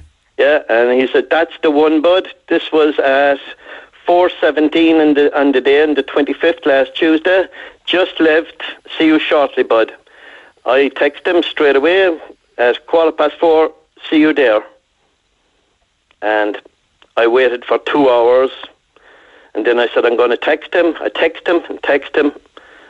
It was getting cold and I was getting cold standing there. Text him, text him, no reply, ring him. The phone is dead ever since. He's gone. Did you, go to, did you go to Youghal? I'm, I've been down to Youghal. Uh, I went to the railway station last Friday for about three hours looking for him. Went down to Youghal Saturday morning, inquiring, walked up and down the streets at 10 o'clock until about 1 o'clock looking for him. And I went down there Sunday afternoon looking for him. And I'm not going to give up until I find him. Okay, okay, okay. Um, As I say, Neil, it, it doesn't really matter. I don't care about laptop and all that. I'm a bigger fool to get drawn in. Small bit of cash. But all I want, if he has any heart, I want my photographs of my father and my family. I know. I That's know. all. And God knows there's probably many of them. If I, if, Yeah, any, if my phone is many of them. anything to go by. hmm Yeah, but to turn off his phone and to drag me in there and let me. He must have got a great laugh. I would, I suppose he got a great laugh at me standing outside the uh, deals as it is now, standing out there for two hours and he's at home. He must have been having a good laugh, but. What's I mean, what motivates somebody to behave like that? There's, there's nothing. don't know. to- Uh, look, there's nothing still any bit genuine about this guy somewhere in the background that he'll come good in the end. No. No, the way I look at it, look, he probably needs a bit of treatment somewhere. You know, he needs a bit of treatment. Yeah, but like he's, you've given him 250 euro, 140, 120, and you bunged them a tenner. You gave him all of those phones. You gave him your laptop as well, and he gave, Because Neil, I'm sorry, no. Yeah. I, I was drawn in. Such a nice guy. I said I felt I felt sorry for him, and I felt look, he's gone back to college. He's making something of himself, and I said, yeah, look, what can you do? But once I won't be caught again. Simple as that. But I'm just warning people out there if they come across this guy, he's a large set guy. Um, don't be drawn in because smooth talking is. He's You really know- good at that. like you're just a nice person, right? And you just um, you're a trusting person, and you do feel, as you said yourself, like a fool and an idiot that you're drawn into this situation. But that, thankfully, is your type of personality. You know, um, you, Well- you've paid a high price for being a nice guy. Uh, not a high price. I should have went away and bought one new one straight away. Not at all. No, the high price is the photographs. You know. Yeah, and, and that is it. That is it. That, and I'm still, if he's listening out there today, if he has any bit of a heart at all, just get me them photographs, put them on a stick, and leave them somewhere for me. And good luck. Yeah. You know. I te- I tell you what, if he is listening or somebody knows him or whatever, just put them on a memory stick and send them to me. Just put them in an envelope, post them to me, send them to Red FM, Curraheen Cork, and I'll give them to Sean, and we'll just put the whole sorry thing behind us. Exactly. Exactly. Exactly. Exactly. You'd never know who might be listening. He might be, or someone that knows him, you know? Yeah, well, I'd say it's, he has to be known, uh, and I, he mightn't be coming from Youghal. That's what he told me. But I just gone back along our conversation. As I said, I have it all on WhatsApp. Gone back along our conversation the day I met him. He said he was coming from Youghal. That I gave him the 110 for the repair. He was rushing out the door that day. The kids, the kids were Yeah. driving him up the wall. He'd hardly be getting a train when it doesn't go to Youghal unless he got a bus from Midleton or no, something. he got a spin. He got a spin up. Oh, uh, yeah. You wouldn't know. You wouldn't know. You wouldn't know what's truth or lies anymore. You yeah, just I wouldn't have a clue. I wouldn't have a clue. I wouldn't have a clue with him. okay. But Neil, thanks very much, and I'm I'm so sorry for that old, that other lady. It was uh, that's Very that's sad tragic. stories. Yeah, yours is a sad Mine one is because simple. you know you can't put a price on those photographs. You No, never, you never know, Sean. I mean, let's hope that something might, something positive might come out of this conversation. You know. Okay, Neil. Thanks very All much right, indeed Sean. for your All time. the best. Thank you. Take care. Bye. Get it off your chest. Call Neil Prendeville now on 0818 104 106 Red FM. Yeah, we all scroll through the photographs on our phones, don't we? We have way too many of them, but they're all happy memories, and we all engage in it. Like you could have thousands and thousands, and in Sean's case, many of his late dad and his daughter as well, who's living overseas and has been away for seven years. Uh, I don't know if that person is listening or somebody might know the person. It's just a case of getting the memory stick, get the photographs backed up, or send the phone back, do something, put it in an envelope, and even send it to me, and we'll say no more about it. Um, and if that person is listening, it, it's something that you really should do because you might think it's funny, you might get a good laugh out of it, or you may, may not care. But maybe later in life, when you get a little bit older or more mature, or your children grow up, that's one thing that will niggle away at your head what you did to Sean uh, all those years ago, and you'll regret it years later. So do the right thing now. Um, Neil, the Irish do have a habit of buying everything new. Well, I was talking about during the Celtic Tiger days. The Irish do have a habit of buying everything new. Myself and my husband were renovating our house when I got pregnant and we didn't have the money to buy everything. We used recycling groups and hand-me-downs. We kept a log out of interest to see how much we were saving by getting stuff free versus buying brand new. And it was up over 12,000 euro. It's fantastic because as soon as we are finished with clothes, the pram, the breastfeeding chair, the bouncer, the baby toys, we just put it back up on the recycling group and others come and collect it. Kids are as expensive as you want to make them. Thank you for that. Uh, I'm out of work because I can't work. This had to do with uh, t- conversations about social welfare payments yesterday, yesterday. The statement that man made about, say, for instance, many people are out on the sick because they have a pain in the back. Well, I have a pain in my back because I broke it. I'm out of work because I can't go back over my back. How dare he disrespect others on payment? He's judgmental, disrespectful, disrespectful, um, rude and disgusting to put people like that on the air regarding people on disability and welfare. It's really annoying listening to people say that children's allowance shouldn't be paid. I'm a single parent. I get no maintenance whatsoever from my son's dad. I work only part time because I've no one to collect my son from school. It's just me. Most days I pay my rent, car, shopping, and all my bills myself. Yes, I'm also on HAP. We spoke about HAP a lot, but I have to do top up as well, which is more than almost two weeks of my wages every month to top up the rent. So that 140 we get a month doesn't go anywhere.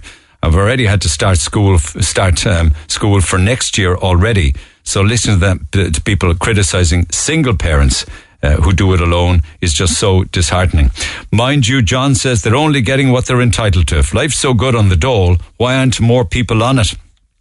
You were speaking about benefits in other European countries. I think it is lovely that the Irish government offers this benefit for parents. In the States, having a child is your own responsibility uh, to work and to pay for, and where possible, you should only have children if you can afford them.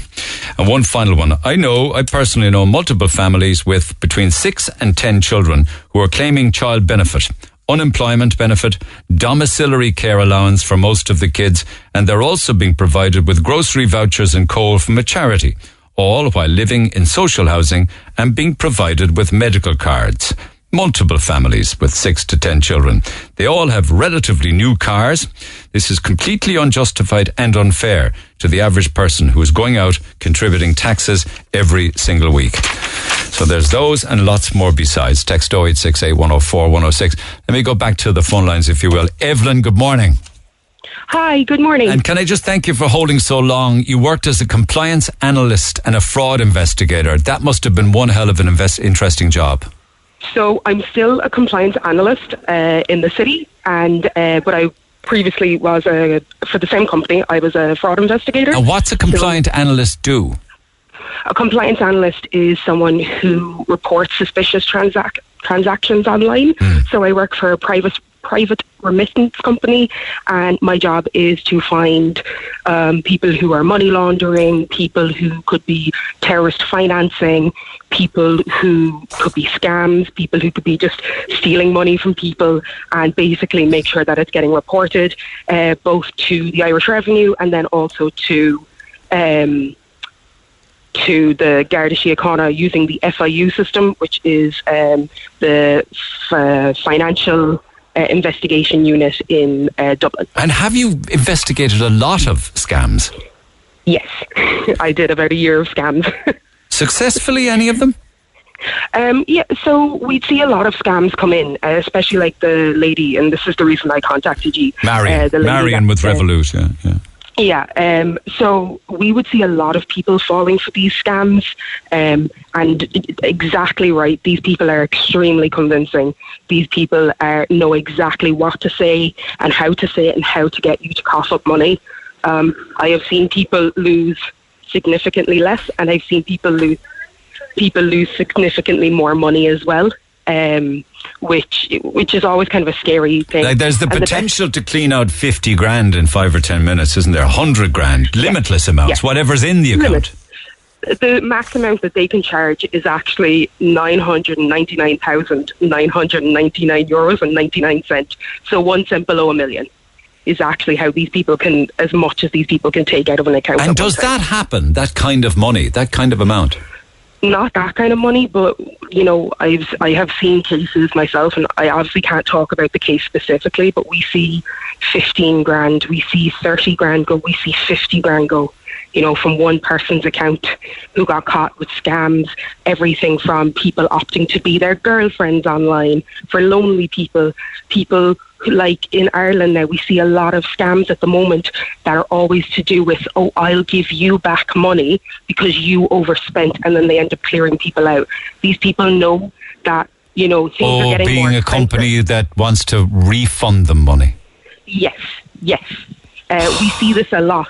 You know, um, we see it with both like Amazon. We see it from smaller businesses. We see it from larger businesses, and this is a million billion dollar industry. These scam industries. I'm know? fascinated by this conversation. Like, um, can you describe typically who these scammers are? Are they in Are they in a, a boiler factory somewhere? Are they in a room with dozens of others? Are they sole These operators? people- these people are not sole operators. They are usually an actual, when they start coming in like Amazon, the Irish Revenue was one, you know, the social protection one that was around there for a while, COVID scams. They're in a full call centre, similar to TELUS or Abtran or any of these. They're in a full blown call centre and they are running numbers constantly. Unfortunately, what happens is people always feel like they're the only victim but a lot of the times these people have claimed money off maybe 10, 20, 30 people that day. That day You alone. know? And these so-called inverted commas call centers, do they ever get raided? I mean, where where are they? I hear a lot about India being a source for many of these. So it's actually, see, once you start crossing borders with money, it then becomes really, really complex because every country has different rules around what's classed as a scam and what's not. And it's even down to the wording and things like that. There, uh, we have seen them raided. Um, if, if you go onto YouTube at the moment, you'll see loads of ca- scam centers getting raided. But as soon as they're getting raided, they're setting back up pretty much within a week. Okay. I think the I think the longest I've seen one down was about three days. So you've got all of these per- people working in front of screens with um, all sorts of high tech dial-out systems. Um, do, th- do, how much do they make as individuals? Are they on minimum wage? Or they are they in a share of the profit, or what? Is it a co-op? Um, so usually these company, like these scam call centers, are actually set up like a regular business. You would have a director, you would have a general manager, you would have you know supervisors and agents and all the rest of it, and it would be pretty much like as if you were to work in any other call center. You know, you get a wage at the end of every week, and it's a it's a decent wage. It's not exactly you know it's not exactly the Ritz, but it, it, it's a good wage. So they are seeing a lot of money come into them. And if we think about it, um, you know, these businesses, they are, you know, if they're seeing, like, if they can pay, let's say, 150 employees to do these scams at a regular wage per week, God. that's a lot of money coming in, you know. They must be they minted. Any study of Oh, their they are. lifestyles, then the people behind these uh, these You see, a lot of people kind of, because as you said there, a lot of people said, oh, India. But it's not like all Indians, you know, it's a very, very small subset, you know. And like from what I have seen and from the interactions that I have had, you know, it can be extremely hard.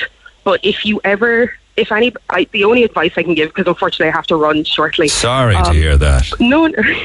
but the only advice I can give to anybody is if any text message, email, um, uh, phone call, anything comes in, you know, and they're saying I'm from the Department of Social Protection, I'm the I'm Amazon, um, I'm whatever. The best thing I can say to you is, um, as a man said previously, is just to hang up.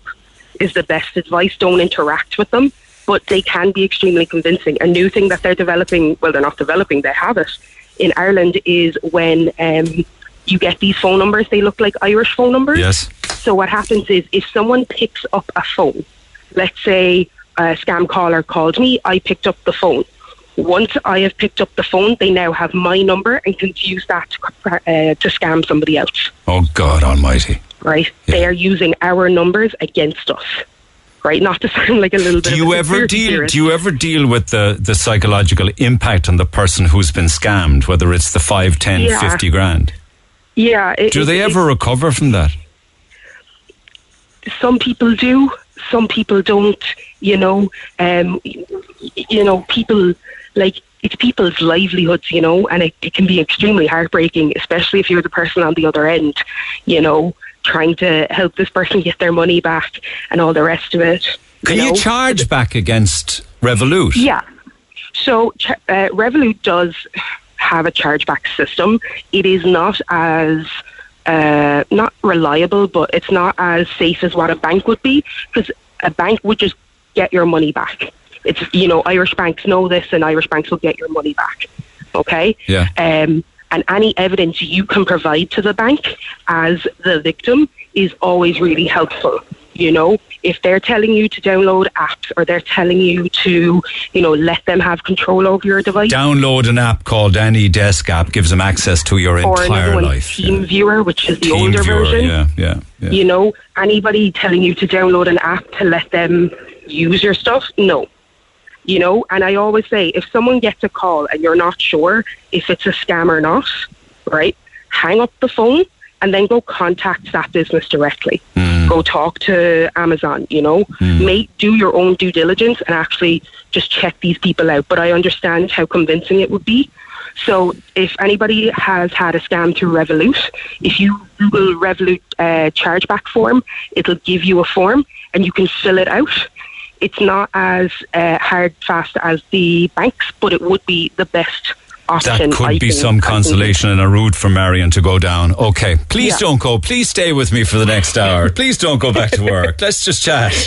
Sorry, I have to go back. Please but don't thanks very leave much me. for having me on. Thanks, Evelyn. Appreciate the call. Thank you. Bye now. Bye. Fascinating. Pick it up after 11. Text 0868 104 106. Hey, it's Dave. Join me weekdays from 4 for Dave Max Drive, where I'll help get you home or give you a little lift at home. Big hits, loads of fun features, and traffic info. What more could you need? Join me weekdays from 4. Dave Max Drive. 104 to 106 Red FM. This is the Neil Prendeville Show. You're beautiful. Brilliant. James Blunt tickets again today, every day this week for the gig in the Gleneagle Arena down in Killarney on June 10th. So we'll finish up this morning opening the phone lines for St. James Blunt tickets as well. And also some tickets to give away for the charity fundraiser for Marymount. This is the big uh, Marymount uh, Manchester United legends taking on uh, Cork soccer stars in aid of uh, Marymount. You can book directly on Eventbrite. It would be a great family day out, four o'clock Sunday. Uh, June 5th, Sunday afternoon at Turners Cross. And uh, Manchester United legends taken to the pitch against the Cork City uh, selection. So we'll give those tickets away today, tomorrow, and indeed on Friday. You can get in touch with us. Text 0868 104 106. Pick up the phone on 0818 104 106. Thank you to Karen. She says she thinks she might know the scammer, if that's what he is. And it's looking more likely um, as time goes on that you know he's not a genuine character although it's still not too late for him to do the right thing. She says she thinks she might know him from Youghal he's uh, not from Youghal she says but by the name and the description it matches a guy that she worked with that was in and out of computer classes but she thinks he's not from Youghal but actually from the other side of the country. Now we've been ringing the number provided by Sean for this character but the number just rings out and out and out and out. But if there's an update on the story I'll come back to it. If nothing happens in the next couple of days on Garda Síochána and harvest the CCTV footage. You'd never know. And we'll pick it up at that point. But back to the phone lines we go. Amy, good morning. Hey Neil, how are you doing? Thank you for taking the call. Uh, I know you're under pressure for time. So, um, just back to the Amazon story where um, uh, Marion had 2,600 we uh, just harvested out of her account and a lot of it from her Revolut account. Go ahead. Yeah. Um, like shocking what happened to her. I've gotten a couple of calls from the Amazon people. Um, like immediately I knew it was a scam because I don't have Amazon. Um, you know, I've gotten a few texts as well saying that I have a, a non-post letter to pay my 190, which is also a scam. I forgot that one. quickly. Yeah, yeah. Um, yeah. Got that the other day to a, a phone number that I actually have not associated with anything. It's just a spare phone in the house. Um, but with the Amazon thing, like I know people that, that are aware when, when they're a scam, but I think hanging up is actually the worst thing to do. Why? Because if, if you hang up, they're immediately redialing another number.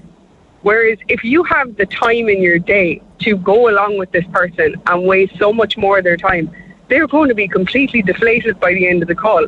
If there's so many more people are taking up so much more of their time, it means they've less time to actually get away and catch somebody that you know unknowingly will will fall for the scam. So you're just a- yeah, you're winding I- them up, if you like, as we used to say. I had a 47 minute call with one of them one day. I had them on loudspeaker in my office. It was the funniest thing ever. I was pretending my English was so bad, trying to like sound out words. I don't know how many different type of accents I did, which was I don't know how they didn't click onto it. Um, he was sounding out words and everything to me. It, it kind of sounded like a sort of an, an Indian accent on the phone. Yeah. Um, had Yeah. a name something along the lines of like Mike. You're definitely not Mike. yeah. Um, but Yeah. yeah. by the end of the call, then I eventually broke character, and you know, I was like, um, right, hang on, do you honestly think that I am that stupid and that you're catching me?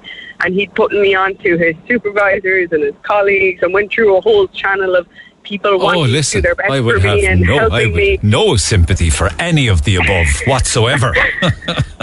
But by the time then when I said, uh, by the way, my English is perfect, I was like, um, thank you for uh, for making my morning though. I said, this has been very entertaining. The guy was so deflated on the phone. He was just like, oh my God. And he just went blank and then just hung up the phone. Yeah, yeah. But I mean, like, I mean, in a real world scenario, I don't even care if he's trying to rear a family or feed a family. I have no sympathy Yeah. whatsoever. If someone would say, "Ah, yeah, but I have to have this is the only job I can get. I need to get the job so I can feed my family." I don't care. That's not the kind of job you need to do. No, no, it's shocking. And uh, there's like, you know, nobody will have any luck for it. Like, so. Yeah, and just wondering, is there any way, shape, or form that she could ever get that money back? I just hope that she does. You know, what would you think? Would you think that the bank would say, "Sorry, you did it yourself"? Yeah, I, I, I think honestly, it's it, it's a lesson learned. It's not a good lesson, but it, it is a lesson learned. Um, banks should like. I think there should be more safety measures put in place by banks. You know, like verified by Visa. I don't use Re- Revolut. I, to me, it, it doesn't make logical sense to move money from your bank to a Revolut to pay for something when you can just pay from from the bank. Um, but you, know, Yeah, you, you, yeah, you would think that if sixteen hundred was going out of a Revolut account, that you'd be getting a warning from Revolut that it would freeze just ask you a question. You know, say, "Are yeah, you sure there should you want?" be to-" like yeah. text, text approval of some sort, or you know, um, you can put limits on on a bank account that you can only withdraw a certain amount of money in a day. Um, there is safety measures like that with, with the Bank of Ireland, and you know, if, if large amounts of money try to come out of your account, they'll they'll stop it, and Yeah. you'll get a. A verified by Visa text. You or- will, Like yeah. sometimes, if I go to pay for something online, I have to sign into my online banking and approve it from there. So, Well, I actually had a payment recently. It was uh, some some work that was being done, uh, and um, the bank rang me. They actually rang me Yeah. on the phone, and it was at night. It was about half past nine, quarter to. I was paying something online, and they rang me. Um, so they're they can be on it, you know. yeah. Yeah.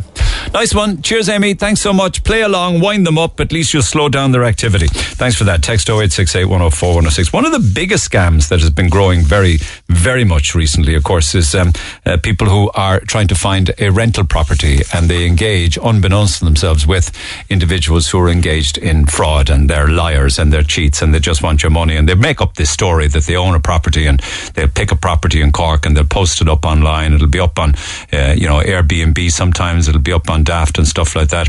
Uh, and they, of course, they own the property, but they're overseas and they're working away and they have all of this tale of woe or how they've been burned before. And it's all a load of nonsense. I got a lengthy one in there, a copy of it there recently. I don't have it in front of me, but I'll dig it out later on and I'll read out.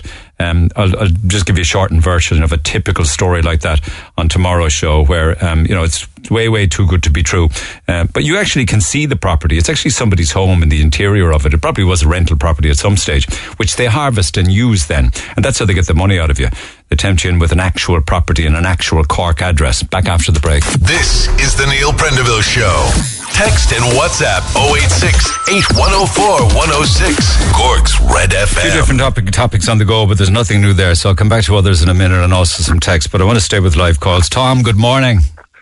Good morning, Neil. How are you keeping? Thank you for sharing your own backstory on, on scams and what have you. It started with Marion earlier on and then poor old Sean with his phones and laptops. What happened to you?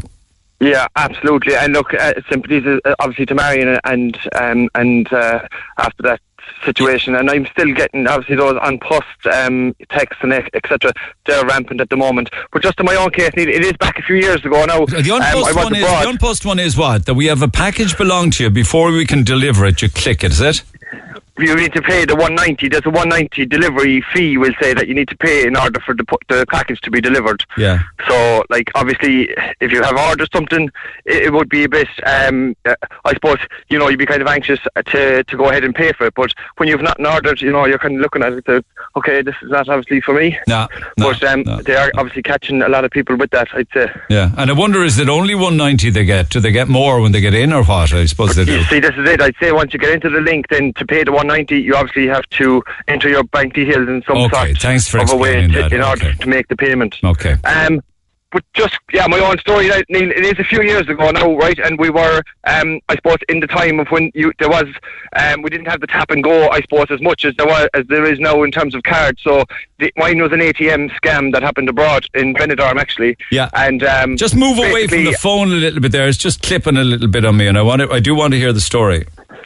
Yeah, sorry about that. So That's better. basically, um, um, yeah, so uh, abroad and holidays, obviously, and like cash was king, I suppose, really back that time because you know um, we weren't paying by cards um, in the bars or the restaurants as much. So using the ATM was obviously the way to go. And it was about one or two days before we were due to due to leave actually and come back home that. Um, Obviously, ran out of cash, so just went to the ATM one night after um, when we were at a restaurant, and um, I just went up to the ATM up the street, and I said, you know, just to get out a few pounds for to cover the the last couple of days Yeah. that we were there. Yeah. And um, anyway, just in the queue in the at the ATM, and there was a guy standing behind me, and obviously there was someone at the at the ATM. So when it came to my turn, I put in my card, and my card um, got stuck in the machine, but I was putting in my PIN number, and there was nothing happening. So I was putting in my PIN number, and not not uh, basically I can't remember what exactly came up on the screen, but it was like um, there was just a, an issue or an error code came up on the screen. So the guy behind me very kindly, um, with an English accent, said, "Oh, the same thing happened to me, mate. Just try your PIN number again."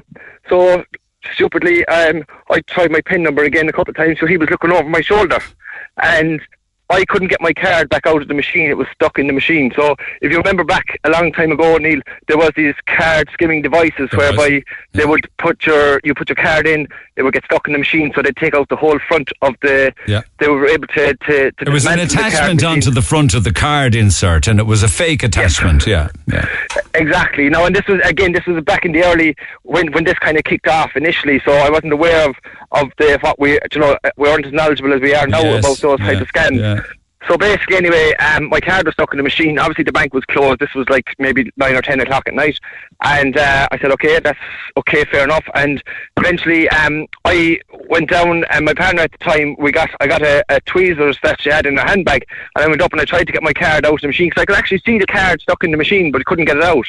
Um, so basically, anyway, the, the, the whole um, screen went blank and the Your man is still standing behind you, is he? Oh, he's around, yeah. I didn't see him. I, I, I didn't take much notice because he just said like you know the same thing happened to him, and you know I just felt a bit like you know that he was he was in the same position as I was, but obviously um, he was still knocking around, and I just left it anyway. Till I said I go to the bank the following morning before we head away. Go to the bank and try and get my card back out. Yeah. And went to the bank the following morning. They, So you left the ATM. You didn't see your man kind of shuffling up to the No. ATM after you. Okay, right. Okay. No, no, no. Went headed away. Didn't take much notice of it. Where, where were you? Where were you, incidentally? This was in Benidorm. Mm-hmm. Yeah. Back to so the bank went the to the bank. morning. Yeah. next fol- following morning, bank official very kindly went in, checked um, checked the back of the machine. Sorry, you, you, there's no card here belong to you. Um, I said that's very unusual because my card was in there last night. Um, again, um, didn't really put down to much until flew back to Cork the following day. Either it was either that day or the following day. Came back to Cork and uh, went down to the, the the AIB Bank in Patrick Street there at the time, and um, I went to withdraw money, obviously, because again, I needed cash um, after coming home. And the, the the the lady inside the counter said, "Oh, were you on holidays recently?" I said, "I was." She goes, "I tell you, you had a very good time." I said, "We did." And she said, um, "There's no money in your account." and she printed out. Well, sorry, she said uh, your your account looks like um, there's a lot of money withdrawn in your account, and uh, she printed out a statement, and there was a withdrawal 500, withdrawal 500, withdrawal 500.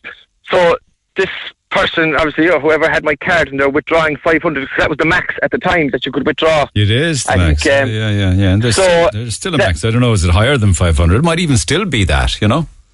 Yeah, and basically, um, she said, "Look, go back to your branch." And went. To, well, sorry, went to the, my own branch, and um, they basically there was a, an investigation. There was four or five kind of again kind of fraud investigators, etc., from the bank who were look who were taking on the um, the case. I suppose. How much, And Tom?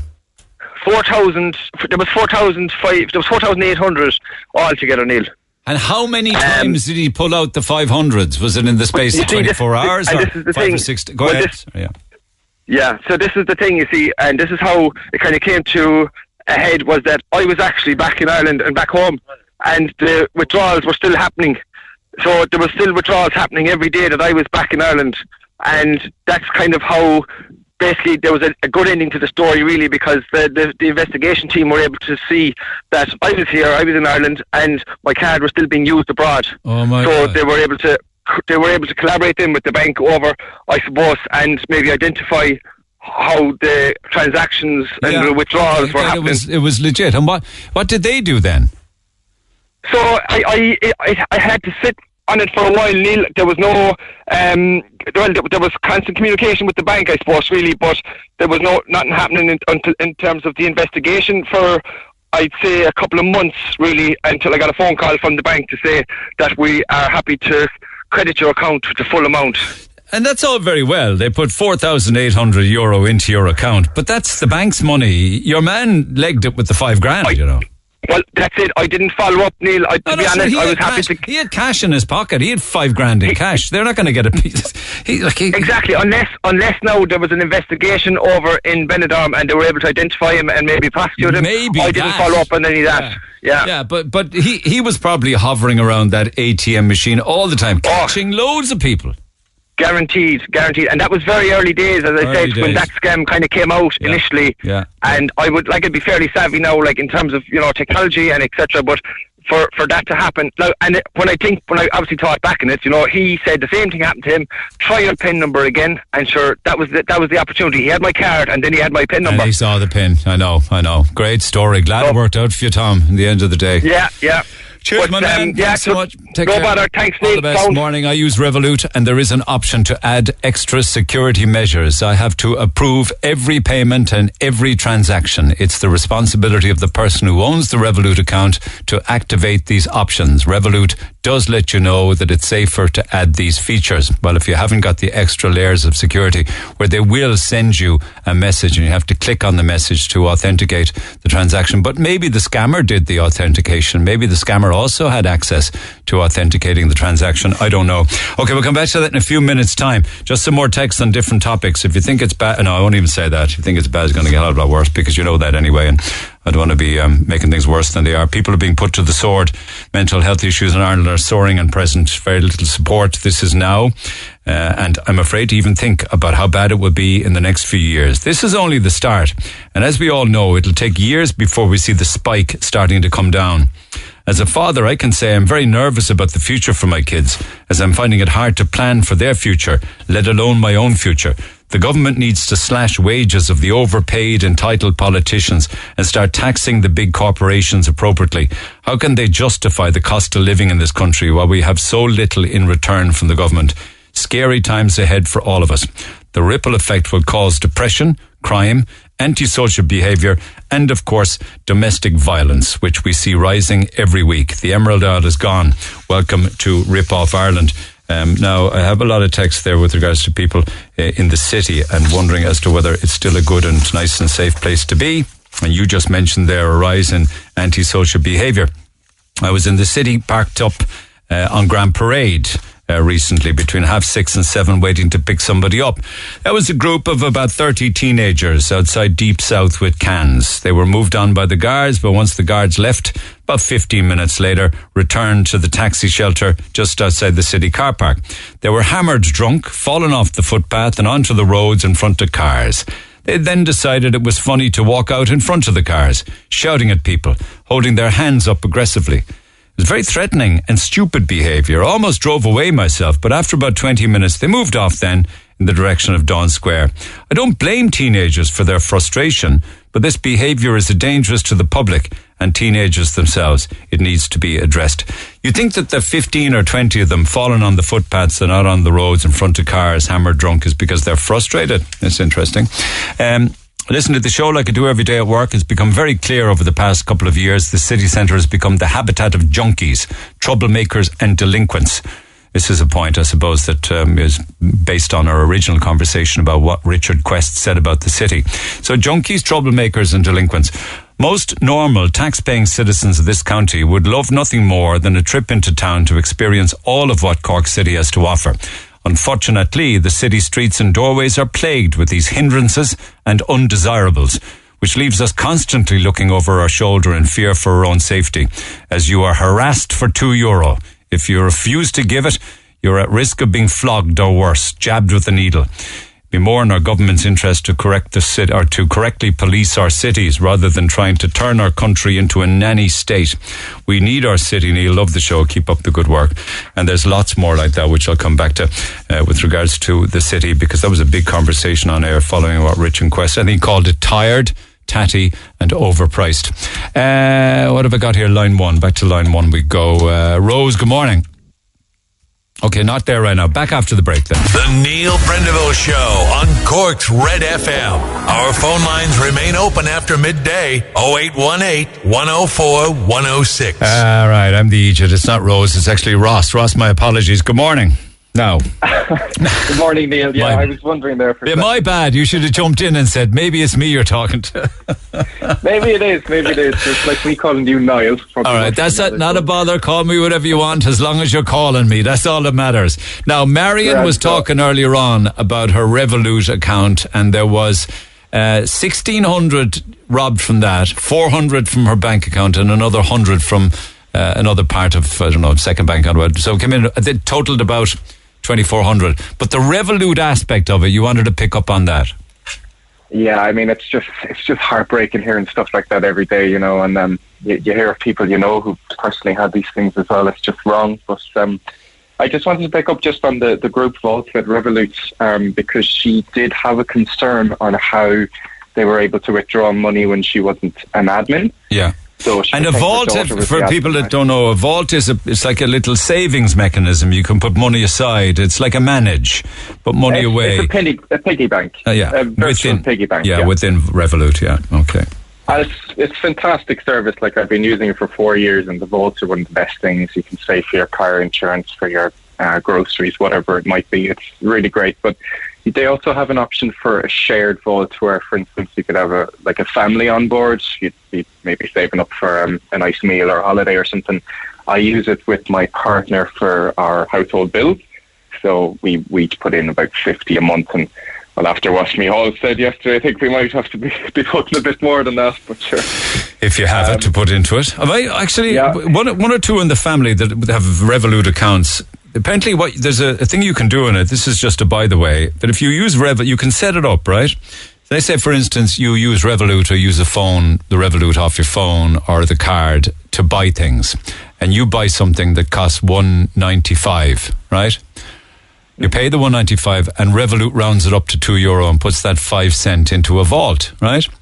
So if it's maybe 260, it'll bring it up to, I don't know, whatever. But over time, all those 5 and 10 cents add up and you'd be surprised at the end of maybe six months, you could be sitting on 400 euro. You know that kind of thing? Yeah, it's brilliant. I use that one too. Now, the, the thing is, I don't have the, the, the willpower to actually leave that money counting up in the kitty. I do tend to take it out for the odd pint or two.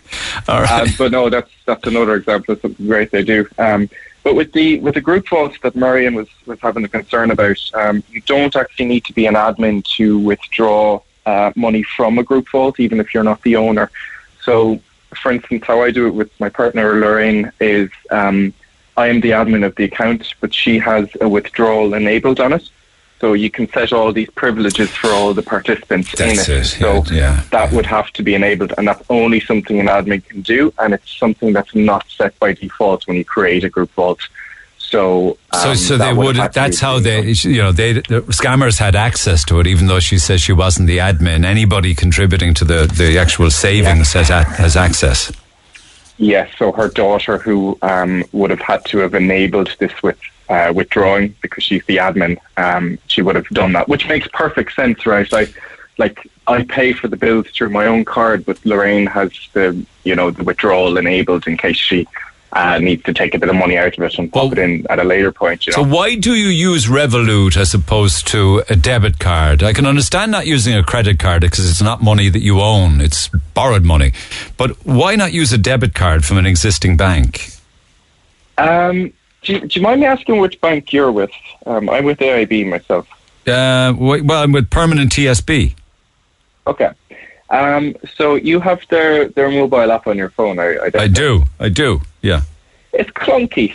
It's clunky. It doesn't look like it's uh, up to date with all the other various apps we'll be using and the social media and stuff we have nowadays. So like Revolut is kind of um, they they don't have physical branches, so all their you know investments go into making a financial super app, which It, um, it is all of the above. Yeah, it is all of the above. Yeah. just gorgeous to use, you know. And um, Are there, it- it are there makes managing your charges less than a traditional bank? You get like everything. Banks are not charities. They charge you for every single thing you do.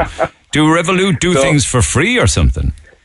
I tell you, I don't have any fees with my ABI account because they still think I'm in school.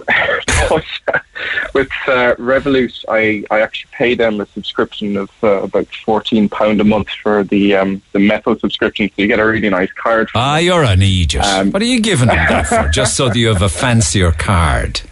I get cash back and lots of other perks from it. Um, now, is it still worth it? Probably not for me, but you do get, uh, for instance, uh, overseas insurance for travel and stuff like that. So, so they actually give you quite a bit for the 14 Okay. quid a month. Yeah. And I think with most banks, they would charge six euros per month ish for an account maintenance, and then. Uh, do you know, every time you use your contact or something, they might charge you a 20 cent fee or something. Yeah, So, you, I mean, actually, you know, when you look at the Revolut app, it is it is a, a piece of genius because I could send you money now, and all I need is your phone number. You could send me money, and you can pay Well, bills and everything. you It's have my really phone number. go on. Good luck. Thanks, Ross. Cheers. Goodbye Cheers, now. my man. Okay, take care. Text 0868 104 106. Pick up the phone on 0818 104 106. What we don't get to today, we'll pick up on uh, tomorrow. Nuala, good morning. Thanks for holding. Morning to you. This is um, the An Post one, is it? Yeah, that's right. Yeah. Ah, 800 euros a Because I got huge- cash. It's Yeah. an awful lot of money. What happened? Um, well, I'm always ordering online, and I had parcel coming, and I was expecting to get a customs. You see, this what happened. I was actually expecting it. So when I got the An Post email, I just went straight into it, and then everything rolled over, and I still didn't catch on. Right. So you were expecting a parcel or a letter or whatever, yeah. And then all of a sudden you got a text from. because if you get something from the UK, uh, you are told that you will be paying customs, you know, yeah, in in your order. And I had actually been expecting to get a text. An Post sent in the text, which is it, it was on the An Post email, the same text thread they always use. Ah, it's in the same and I just clicked in. It asked me for all my details, which was my online banking details. I put it all in, and then it rolled. And I still didn't catch on. It was the next day. I went into my bank account, and there was two lots of 400 euros out of my bank account from Revolut. Oh my god! And I don't use Revolut at all. So how do they get the I money out of Revolut if you don't use Revolut at all? Right. So what they did is they, I, I paid on my credit card. So they took 500 euros out of my credit card. They put it into my current account, right? Which means I had to cancel everything. They put it into my current account, and they are, and then. But did they take more? They must have taken 800 actually. And then they took two lots of 400 euros out of my current account with Revolut. I oh, don't know they're how- oh, Revolut from their end. They're Revolut. Yeah. so they use Revolut as part of their scam. Yeah. Yeah. They did. How did they know, or was it purely coincidental that you were expecting? Total coincidence. Total coincidence because loads of people have gotten it and they had no nothing online. But the, when I went in afterwards, I noticed the last An Post one I got, it had my order number on it. And that's the secret. When you get it from them and there's no order number on it, it means it's a scam. So and if you and you know when you know when you would legitimately be getting something from on Yeah. would you? Yeah. And you said there would be excise or customs before. on it. Have you Yeah, pa- have I've you paid on? Have you paid through your phone? Yeah, I've done it before. Yeah, I've done it loads of times before because I'm always ordering online. It's just the difference between that text that I got that I went in and like an idiot did, um, and the previous text I got. That text didn't have an order number, so it didn't say we have your order number X Y Z. That's right. right, and Yeah. we're holding it. This just said we are holding a delivery, and you have to pay one one euro. And how do they manage to slip the message into the legit An Post text? No idea. I spoke to the guy. AIB were amazing when I rang them. They were really amazing. They had everything cancelled and reset up in seconds, and I got my money back. I mean, I think the banks are amazing in managing. But you see, these, that's the um, thing. You didn't get your money back. They gave you. I did get my money back. Yes, you did, but it wasn't the same money that was taken. The scammer got the money, no, I, no, no. A- AIB were out of pocket. Yeah. Yes, yeah, yeah. The Yeah, scam. The, the yeah. guy who's scamming you is gone with the money, or he or she. He's gone. Yeah. Gone. Yeah. Yeah. The bank then pays you money, and they increase banking fees to everybody else to cover their yeah, losses. Yeah, but I tell you, they're like I tell you, you're glad of it when it happens. That's true too. That is yeah, true too. Um, but yeah, it was, um, and but that's that's really what I wanted to say is if you get this text from An Post and you're expecting to get a text, if there's no order number on it, it's a scam. You have to be so careful, don't you? I mean, I got you know I got one in front of me here now from Sunday night. PTSB. Your online access is suspended due to unusual activity. To restore access, please follow the steps and click this link. I mean, Yeah. I didn't click Yeah. it, but somebody probably Yeah. does click those links. You know. Yeah, well, if you're expecting to see it, or if, if you know you're used to getting a text from that particular, you see, you know, we I get it for TSB and I ignore it because obviously I'm not in TSB. But if I got something from AIB, you'd be thinking twice. You know, you know, uh, like that's what happens. It's it's when it falls into when it makes sense to you that you get scammed. I still Well, felt like an idiot, but Yeah. I mean, you know, Yeah. I mean, the guy told me like that I wasn't the first one to call in that day. Well, you're not an idiot because it's something Yeah. that you normally do, and you were expecting a package. So that that means that you just Mm. looked. It looked. If it walks like a duck and talks like a duck, it's a duck. Yeah. You thought it was legit. Yeah. Yeah. Nice yeah, one, Nuala. It's the order number. For anybody else getting it and they are expecting it, it's the order number. If there's no order number, it's a scam. Yeah, okay. Thanks for that. I wonder does it come? Thank you, Nuala. I wonder does it come in waves? I mean, there was a period there uh, back at just going through uh, different um, scam alerts that I got. Thursday, December second, on two occasions. Friday, December third. Same three contacts within. Uh, uh, the space of 24 hours from PTSB. Contact us as soon as possible on our 24 hour number regarding activity on your permanent TSB uh, Visa debit. If you if you rang that number, I wonder what would, be on the end of it, or what sort of a gangster or criminal would be trying to take your dosh. Anyway, we can come back to that if you have stories to shell, sell uh, to share, I should say. A lot of the time, it could make sense to bang off a story by email. Email Neil at uh, redfm.ie. Not everybody wants to come on air, so I get that. Um, and just on the point of where we find ourselves now, um, and the fact that uh, the combined support for Fianna Fáil and Fine Gael is far outstripped by support for Sinn Féin, it would appear. Uh, if Sinn Féin get their way, uh, they will tax all the big companies and drive them out of Ireland. Give everyone free houses who never want to work. My husband has two jobs for us and has a distant life. Uh, these freeloaders drive me crazy. Get out and work instead of crying looking for everything for free. Remember, Loads said they wouldn't vote for Simon Coveney uh, when he celebrated creation of the nor- of Northern Ireland. Uh, oh yeah, well, well, you didn't celebrate creation. I suppose that's a typo. He went up to uh, the commemoration. Last time he only got in as well at the last minute from transfers, but yet we keep electing them. Uh, the reason for the government uh, not putting any restrictions on housing costs is because half of them are lining their pockets by renting them out. They don't care as long as they get paid. Actually, you know, with regards to housing, it is just so critical now. I've been watching different phases of houses as they're released not doesn't matter where it is it could be anywhere. But you look at a, a, phase of houses being built right? And they release them in phases. Sometimes those phases can be released every six months right? They'll release a phase of houses. People will buy them. They'll go along to open days and show days and they'll look at the show houses or whatever and then they'll sign and pay their deposit right? Um, and then maybe three or four months later, or maybe even sooner, they'll start building that phase. And so off you go. And then six months later, the whole thing goes on again with the next phase. And eventually you have very, very big housing estates. But within a six month period, one that I saw there recently. The last phase would have been round about March, I suppose, February, March, maybe earlier. Might have been actually maybe even before Christmas. I can't remember when I looked at it last, but certainly about six months ago. The phase was 360,000 euro. Uh, the latest phase has now gone on the market the very same houses now, same specs, same area, you know, maybe 40, 30, 40, oh, maybe 20, 30 yards away from the last phase. Not 360,000, but 400,000. And the phase before the 360,000 phase in the same area was in and around 320,000. So in the space of just maybe a year or a little more, from 320 odd thousand to 400,000. I mean, that's a third of an increase, phase on phase on phase. It's insane, isn't it? And you couldn't really put that all down to uh, the cost of materials or the war in the Ukraine. It just means that phase on phase and phase, they see the demand and they just keep rising the prices.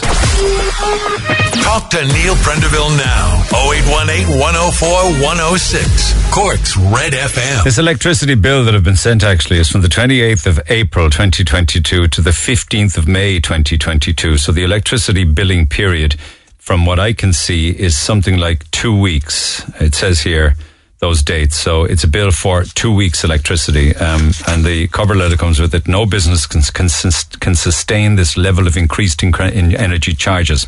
The government needs to address this immediately before it's too late and doors of businesses close permanently. The government needs to be held accountable for the closure of businesses. We have worked too hard to lose our business due to astronomical energy costs. Uh, ask politicians every opportunity you get what's going to happen when we can't keep the lights on. So the electricity bill that had been sent from the business that um, uh, shall remain nameless is from the 28th of April to the 11th of May. That's a fortnight, right? Isn't it? It's a fortnight. It's a two week period. And it is 4,088 euro and 68 cent. I mean, that is an astronomical amount of money. Uh, and that includes um, a massive amount of money on VAT, of course and whatever the government takes on top of it. Uh, 4,088 euro. Uh, it's an incredible amount of money.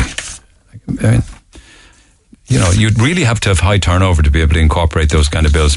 But thank you for it. Text 0868 104 106. Lines are open now 0818 104 106. We have a couple of passes to give away now. We'll do, I tell you what, we'll do two, we'll do two passes now and two tomorrow and then another two perhaps on Friday. This is the charity fundraiser that takes place on Sunday at Turner's Cross. Four o'clock. You can buy tickets on Eventbrite. 15 euro per adult, fiver uh, for juveniles, as we used to say. This is the um, the big soccer game that's on, which would be the um, selection of uh, Manchester United legends, Red Devils. Uh, playing a selection of uh, Cork City players, some of them ex. So get dialing now. We'll take callers 9 and 10. It would be a great day out for the family. 4 o'clock on Sunday at Turner's Cross. All of the proceeds going to Marymount. You can buy the tickets on Eventbrite. We'll take callers 9 and 10, 0818 104 106 and enjoy your soccer afternoon.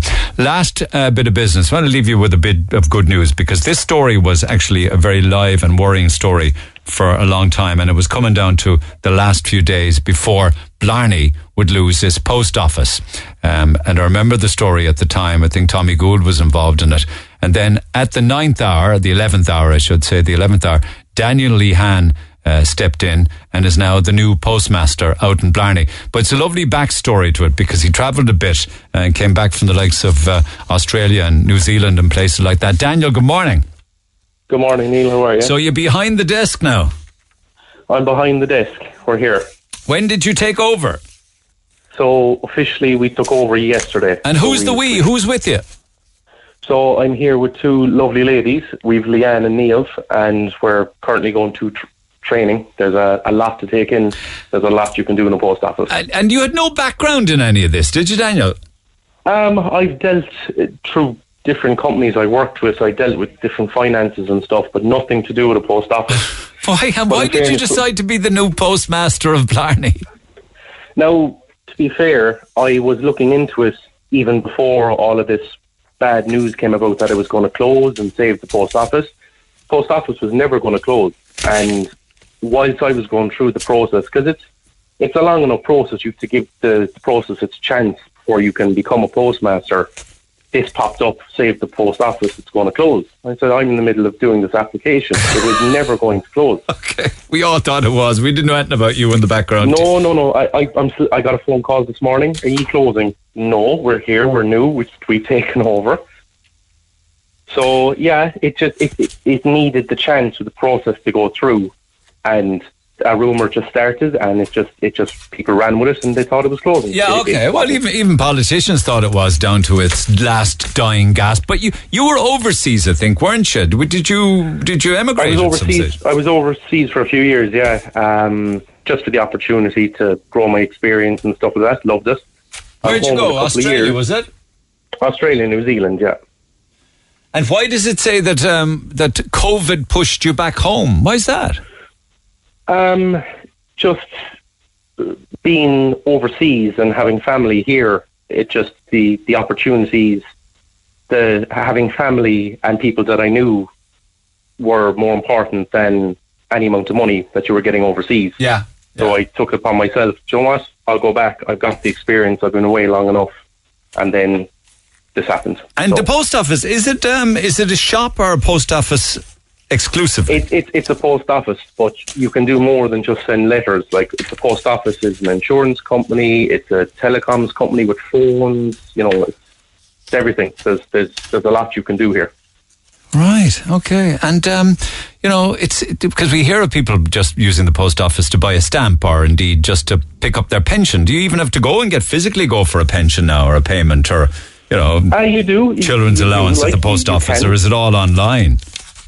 No, the you you can do certain things online, but a lot of people prefer prefer to come in. You know, especially the elderly, they prefer to have you there advising them, Yeah. helping them. Yeah. And you know, we're here, we're here to help. You know. I mean, um, it's still a better story if we say that you are the guy who saved the post office, even though you're saying there was no real fear. Well, you can- you can say that if, if you hunt, but it, it was never going to close, and I was the I was looking at it for quite a while, and as I said, whilst I was going through the process, this popped up, saved the post office, and it got me worrying. Are An Post going to close this? Or That's right, and you going time? through the process of trying to take it over. Yeah, yeah, yeah. And I went back to them and said, "Hey lads, I'm doing this application," and they said, "No, ignore that." Ignore that. But that the close." Corkman, the Corkman was saying, use it or lose it. The post office Yeah, under I say, temporary management and posters uh, on posta warning it faces possibility of closure unless a permanent manager can be found. all all rumours. I don't know where the rumour started, but it was never going to close. Oh man, I love it. I love it. You got to make it work now, don't you? Oh, there's no, there's no making it work. It's, it, it is working. The post office is quite active. Like yesterday, our first day in here. Yes, there's a bit of training that has to go on, but the customers are very patient. They're very nice, and it, it, it's quite actually a busy post office. Can We've post offices do lots more now than just the traditional things that we know of? I mean, it's almost like a bank now, right? It's a bank. You can invest. You can get your your phone plan. You can you can get phones here. You you know instead of using the Vodafones and, and Eirs, you can use An Post. Um, If you opened, a, if you opened a bank account with An Post now, would you get any bit of interest at all? You don't from the banks. They have an interest bank account. Yeah, they have a, an interest current account. Um, Well, like, what say an interest savings account? What, what would you what would you get like? I can't answer that 100%. As I said, I'm only in the door. Yeah. Um, there's there's there's about 400 different things you can do with An Post. Fantastic. There's a lot. Yeah, because God knows we lost a lot of post offices. Yeah, there was a lot of post office closed, but the reasons I don't know. But just this post office that I'm postmaster in, it was never going to close. All right, And yeah. I think the ones that closed, yeah, no, I understand that. I know, I know. It's just that post offices closed, they said, because no one was using them or they were down to dribs and drabs. But it's, uh, I think it's a very important centre of the community, isn't it? The post office, the chemist, the pub, all these kind of things. I want to keep them alive. It, it, it is. It is like you know, a, a lot of places would like to do cash. You know, cash transactions. You know, cash is still king. Yeah. And the, the the local bank here in Blarney, they've gone cashless. So someone wants to come in. I need you know fifty euro worth five euro notes. There's nowhere else they can get them. Only ourselves. you know. A bank with no cash is like a pub with no beer. That's illogical to me. How, how can you have a bank with no cash? I don't know. I don't work for a bank. I don't know. They're thinking behind it. They just don't have any cash in the bank. Yeah, I, I don't know. I don't know. But There's a generation of people who love to use cash, right? It is. It's cash is king, and you know the post office being able to offer that, and you can do all your banking transactions here. If you want to lodge money, I'll just pick one bank at random. Your AIB account, you can lodge money into your AIB account in the post office. So I could go into a bank sooner or later, and they'll say, "Sorry, we don't take cash." Probably that's that's the way they're going, or there won't even be anyone there to ask. It'll all be self service. Well, I know about the self-service and stuff like that, but they, they still have counters, and you know you can still queue. There might be a whole lot of tellers open, but now we've reached a point where they don't even want you in the building with cash, just cards. That's right. Yeah, yeah. They they started with only coming one day in the week. That's our cash day, and now they're going to cashless, and then they're going to, you know, the self service.